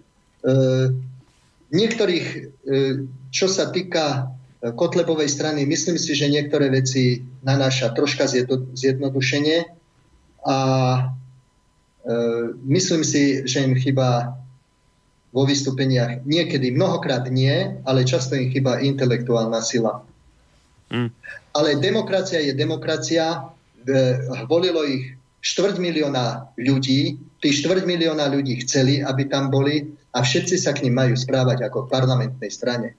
Lebo nech je, ako je, nech sa nám Havel nepáčil, ani sa nám nepáčil, ale Slovenskú národnú stranu nebojkotovali médiá, chodili sme do médií, náš predseda bol v médiách, aj keď to treba z tých začiatkov nebolo ľahké, ale, ale ten princíp demokracie má byť zachovaný aj voči e, strane ľudové Slovensko. Mm. To, že napríklad ich nikdy nepozvú, nepozvú do televízie, že im vypínajú internetové stránky, to, to je to je to, to nemá s, demokra- s tou demokraciou, ku ktorej sa tak strašne hlásime rukami, nohami, aj neviem čím všetkým, aj ušami, to nemá nič spoločné. Hmm. Poďme na ďalší mail. Anton Hrnko, píše Pavlo, Pavol z Bratislavy. Anton Hrnko je veľmi zvláštna postavička v SNS. Tento podporovateľ NATO, ktorý sa od revolúcie presúva z jedného teplého miestečka na druhé, v Bráno bezpečnostnom výbore zamietol iniciatívu pozostalých k opätovnému prešetreniu leteckého nešťastia v Hejciach. Ako si pán host vysvetľuje takéto jeho konanie? O Honkovi sa hovorí, že je údajne agent cudzích služieb, to by jeho konanie vysvetľovalo. Čo poviete? Tona Hrnka poznám pomaly 30 rokov. Ja si zatiaľ myslím, že Tono Hrnko je čestný chlap. To vyšetrenie v hejciach, viem, existujú okolo toho konšpiračné teórie. Neviem, ako to v tom bezpečnostnom výbore bolo a prečo to zamietli. E, neriešil by som to. Teraz tu, v tejto relácii. Dobre, a uzamrieme to posledným mailom od e, Petra z námestova. Takže, pán Pavlov, váš názor na také megalománske európske spolky je taký, že sú to iba jasné, úplne pre väčšie ekonomicky silnejšie štáty budeme iba poručnícka kolónia. To znamená, že európske jadro to sú iba čertové spolky, volky a bude nám Nemecko a Francúzsko porúčať a ovládať nás ako tá šlachta začias Jánošíka a s rozkazom na pánske nech sa vám darí, držte sa a viac sa angažujte v politike. Takí národovci ako vy nám tu chýbajú, napísal. No vidíte, tak máte nad čím rozmýšľať, pán Pavlov. No tak viete, ako... Eh, ďakujem za tento názor a dovolím si, mám podobný, eh, pretože my, keď som kritizoval, že Kotlebovej strane chýba niekedy intelektuálna sila, Myslím si, že intelektuálna sila chyba celej slo- súčasnej slovenskej politike, že silné slova e, sú zbraňou slabých myšlienok a nepáči sa mi, keď e, politici rozprávajú také, že zmietli sme to zo stola a vymietli sme s tým a to je zdrab papiera.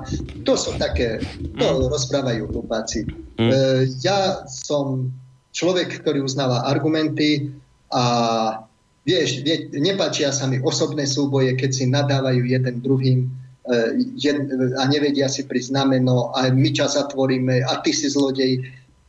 To, to, čo je, to nie je politika, to sú krčmové reči, to sa Pača s Valachom Hornej Marichovej rozprávajú slušnejšie. Mm. No. Takže, takže, ale mysl, ja si myslím, že tento prvok do slovenskej politiky veľmi silne vnáša Matovič, ktorý je veľmi zaujímavá postavička slovenskej politiky, pretože 10 rokov je v parlamente, 10 rokov všetkých vykrikuje, že sú zlodeji a ešte jednu jedinú kauzu nedotiahol do konca. Ale na podporách za svoje hlasy neviem presne, niektorí hovoria, že už získal 10 miliónov, niektorí hovoria, že 14 miliónov eur. No ten si z toho spravil dobrý biznis za nič nerobenie. Za to, že o všetkých vykrikuje, že sú zlodeji.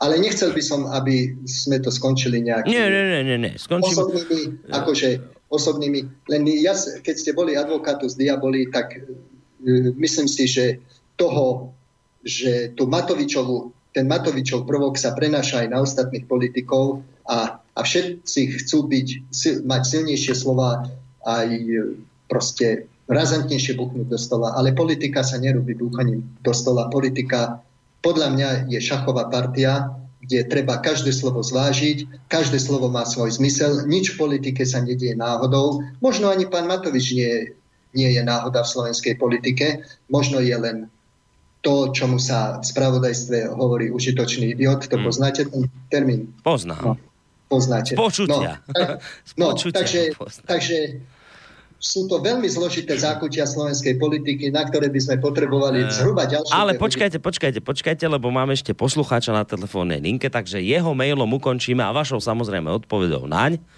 Uh, ukončíme túto reláciu, takže dobrý večer. Zdravím ťa, Boris. Diablov advokát. Á, ďakujem pekne, Peťo. Dobrý večer aj tebe. Pozdravujem pana Pavlova. Len v krátkosti, ak má niekto záujem debatiť ku hejciam, pozývam do Kasus Belli Môžeme si tam dať 10 minút k tomu. To bude zajtra? Zajtra? Nie, nie zajtra, ale najbližšie, keď bude e, otázka... Ja, tak o týždeň asi. Systémov, keď bude najbližšie ohľadom zbraňových systémov, kde som sa účastnil nejakým spôsobom, tak môžeme si k tým hejcam niečo povedať. Pana Pavlova mám, pana Pavlova mám otázku, najprv vysvetlím. Predstavte si dve krivky. Jedna krivka bojuje proti druhej. Jedna sa volá vymývanie mozgov a končí depopuláciou, keď dosiahneme taký technologický pokrok, že strašne veľa výrobkov a všetkých služieb sa bude riešiť cez automatizáciu a proti nej ide prebudzanie obyvateľstva a niekde sa tá krivka pretne. Dúfam, že sa ešte stihne pretnúť tam, že sa tento stav bude raz zmeniť. Akým spôsobom si pán Pavlo myslí, že dokážeme toto obyvateľstvo zaspaté niekam presvedčiť, lebo netreba presvedčať e, tých poslucháčov Slobodného vysielača, tí v podstate všetci sú presvedčení. A ešte nejaké percento ľudí navyše áno. Ale ten zbytok obyvateľstva tvrdo spí a je masírované touto, touto mediálnou a inou kampaňou, jednoducho vymývaním mozgov. Akým spôsobom máme toto obyvateľstvo zobúdiť? To je moja otázka. No, ďakujeme pekne, Peťo. Na záver, ja ešte predtým, ako budete odpovedať, len dodám, že nám volal, volal Peťo, ktorý je bývalý vojenský skúšobný pilot, tak toto poviem, preto vystupuje u nás v relácii Kasus Belli. Budete ho počuť na budúci týždeň v stredu. Takže otázka hej, hejcov alebo hejec, nejak sa to skloňuje, bude v tejto relácii riešená. No ale, pán Pavlov, otázka na vás, ktorá smerovala, je tá, že no čo s týmto zaspatým národom, že ako ho prebudí, či sa to ešte vôbec dá? No, viete, ja som akože pozitivista. Keby som neveril, že sa to dá zmeniť, tak ani ne, nezačneme nejakú takúto iniciatívu. My veríme, že proste, že životaschopnosť tohto národa, ak je tento národ životaschopný, tak e, príde moment, keď, keď e, vstane zo stoličiek a od televízora a príde a povie svoje to, ja, proste, ja jednoducho tomu verím, že ten moment nastane. Už keď e, sme dokázali stať doslova z hrobu v 1918, keď e, už bolo Slovensko takmer pomaďarčené, keď nevedeli nájsť, e, nevedeli nájsť slovenského advokáta, lebo všetci vyštudovali v Budapešti a nikto nevedel v podstate jediný advokát bol tuším Vavro Šrobár, ktorého potom zobrali do Prahy.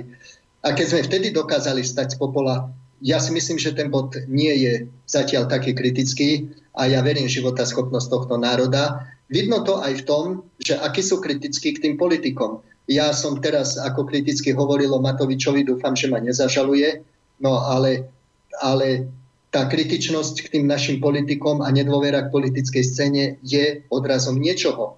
Je odrazom toho, že tu chýba pozitívna vízia, že tu chýba, chýba že politici neponúkajú ľuďom hodnoty. Ľudia idú za hodnotami a keď ich politici neponúkajú, hľadajú náhradné riešenie. E, teraz e, bolo výročie Nežnej revolúcie, tam e, manifestácia z Bratislavy, ktorá bola o skôr ako v Prahe, tam čo, čo kričali tí študenti? My chceme slobodu. Oni nekričali, že chcú vyššie platy a že chcú, ja neviem čo, farebné televízory. Oni chceli slobodu. A to je hodnota. Teraz strácame hodnoty. A čo nám ponúkajú? Masný chleba? Alebo čo nám ponúkajú? Ľudia potrebujú niečomu veriť. Ľudia potrebujú hodnoty a za tie hodnoty ja verím, že sa postavia a že, že, ich, začnú, že ich začnú pýtať. E, teraz som videl na internete, naš, naše televízne noviny to nedali, jednu obrovskú, ja neviem, 50 tisíc, 80 tisíc ľudí, čo demonstrovali v Polsku a najväčší transparent, ktorých niesli vpredu s, dvoj, s metrovými písmenami bolo my chceme Boha. Ten Boh je hodnota, ten Boh je niečo, čomu tí ľudia veria. A keď im Európska únia pomaly zakazuje kríže, patričky a, a kresťan je pomaly perzekvovaný, tak potom vznikla demonstrácia, kde 80 tisíc ľudí pochodovalo s transparentom My chceme Boha. Ja, ja verím aj v životaschopnosť slovenských ľudí, že to sa len tak na oko zdá, že sú všetci opití rožkom, ale pod hladinou ja verím, že to bublá a že sa to obra... Nechcem, aby tu bola nejaká krvavá revolúcia ale ja verím, že sa to proste v ľuďoch zobudí a že vstanú a ozvú sa a povedia nie. No. Toto už viac nie. No, pán Pavlov, dve veci. Poprvé, vôbec sa netrápte tým, absolútne sa tým netrápte, či na vás smiešný Matovič, dá trestné oznámenie alebo nedá. Poprvé, alebo aj celkovo. Je to politik a ako politik musí zniesť verejnú kritiku. Bodka. Netrápte sa tým. Po no, druhé, po druhé, chcem sa s vami rozlúčiť, lebo máme polnoc, tak vám veľmi pekne ďakujem za to, že ste s nami vydržali až takto predlženie. Pôvodne som, inak viete čo, mal som pocit, že to dáme na hodinu a pozrite sa, čo sme stvorili. Tak vám ďakujem veľmi pekne, že ste až do tohto neskorého času s nami vydržali a tak predznamenávam, že sa teším na ďalšie potenciálne relácie s vami, ak z vašej strany teda bude záujem nejak aj do budúcna s nami spolupracovať, tak určite budeme veľmi radi. No. No ďakujem za pozvanie, ja som bol rád, že ste ma pozvali, oceňujem si to. E, dúfam, že nám to získa nejaké podporné hlasy a dúfam, že to aj bude ďalšia kvapka, ktorá bude hľadať ten kameň. Keď ma pozvete, veľmi rád vaše pozvanie no, príjmem. Výborne, tak vám ďakujem ešte raz veľmi pekne, majte sa do počutia. Majte sa krásne aj vy. Dovidenia, do počutia. Tak to bol, vážení poslucháči, uh, pán Štefan Pavlov, bývalý poslanec federálneho zhromaždenia, ktorý z Nitry aj, aj nitrianská aj deklarácia sa to celé volá. Ak som si povedal, že na záver, sme si hrali Slovensku, už sme si hrali Českú pesničku v tejto relácii, tak teraz by bolo také, že niečo slovanské by sme si mohli dať. V Nitre je také milé občianske združenie OZ Slavica. V tejto chvíli pozdravujeme Evku Kozlovu, ktorá s nami tuto spolupracuje a spolupracovala v minulosti a je členkou tohto združenia. Takisto ako myslím aj pán Zverina neviem isto. Ale skrátka, dobre, OZ Slavica, Nitrianské to občanské združenie zložilo, zložilo, prespievalo alebo vôbec e, nahralo e, známu slovanskú hymnu, tak ňou sa rozlúčime e, spolu s pánom Pavlomom a vážení poslucháči. Želá ešte pekný, neskorý, čo to máme? Útorok, útorkový večer aj Boris Koroni. Vlastne už nie, už je streda, už máme polnoc, tak už je tak, tak stredajší. Neskôr večer vám praje Boris Koroni. Do počutia.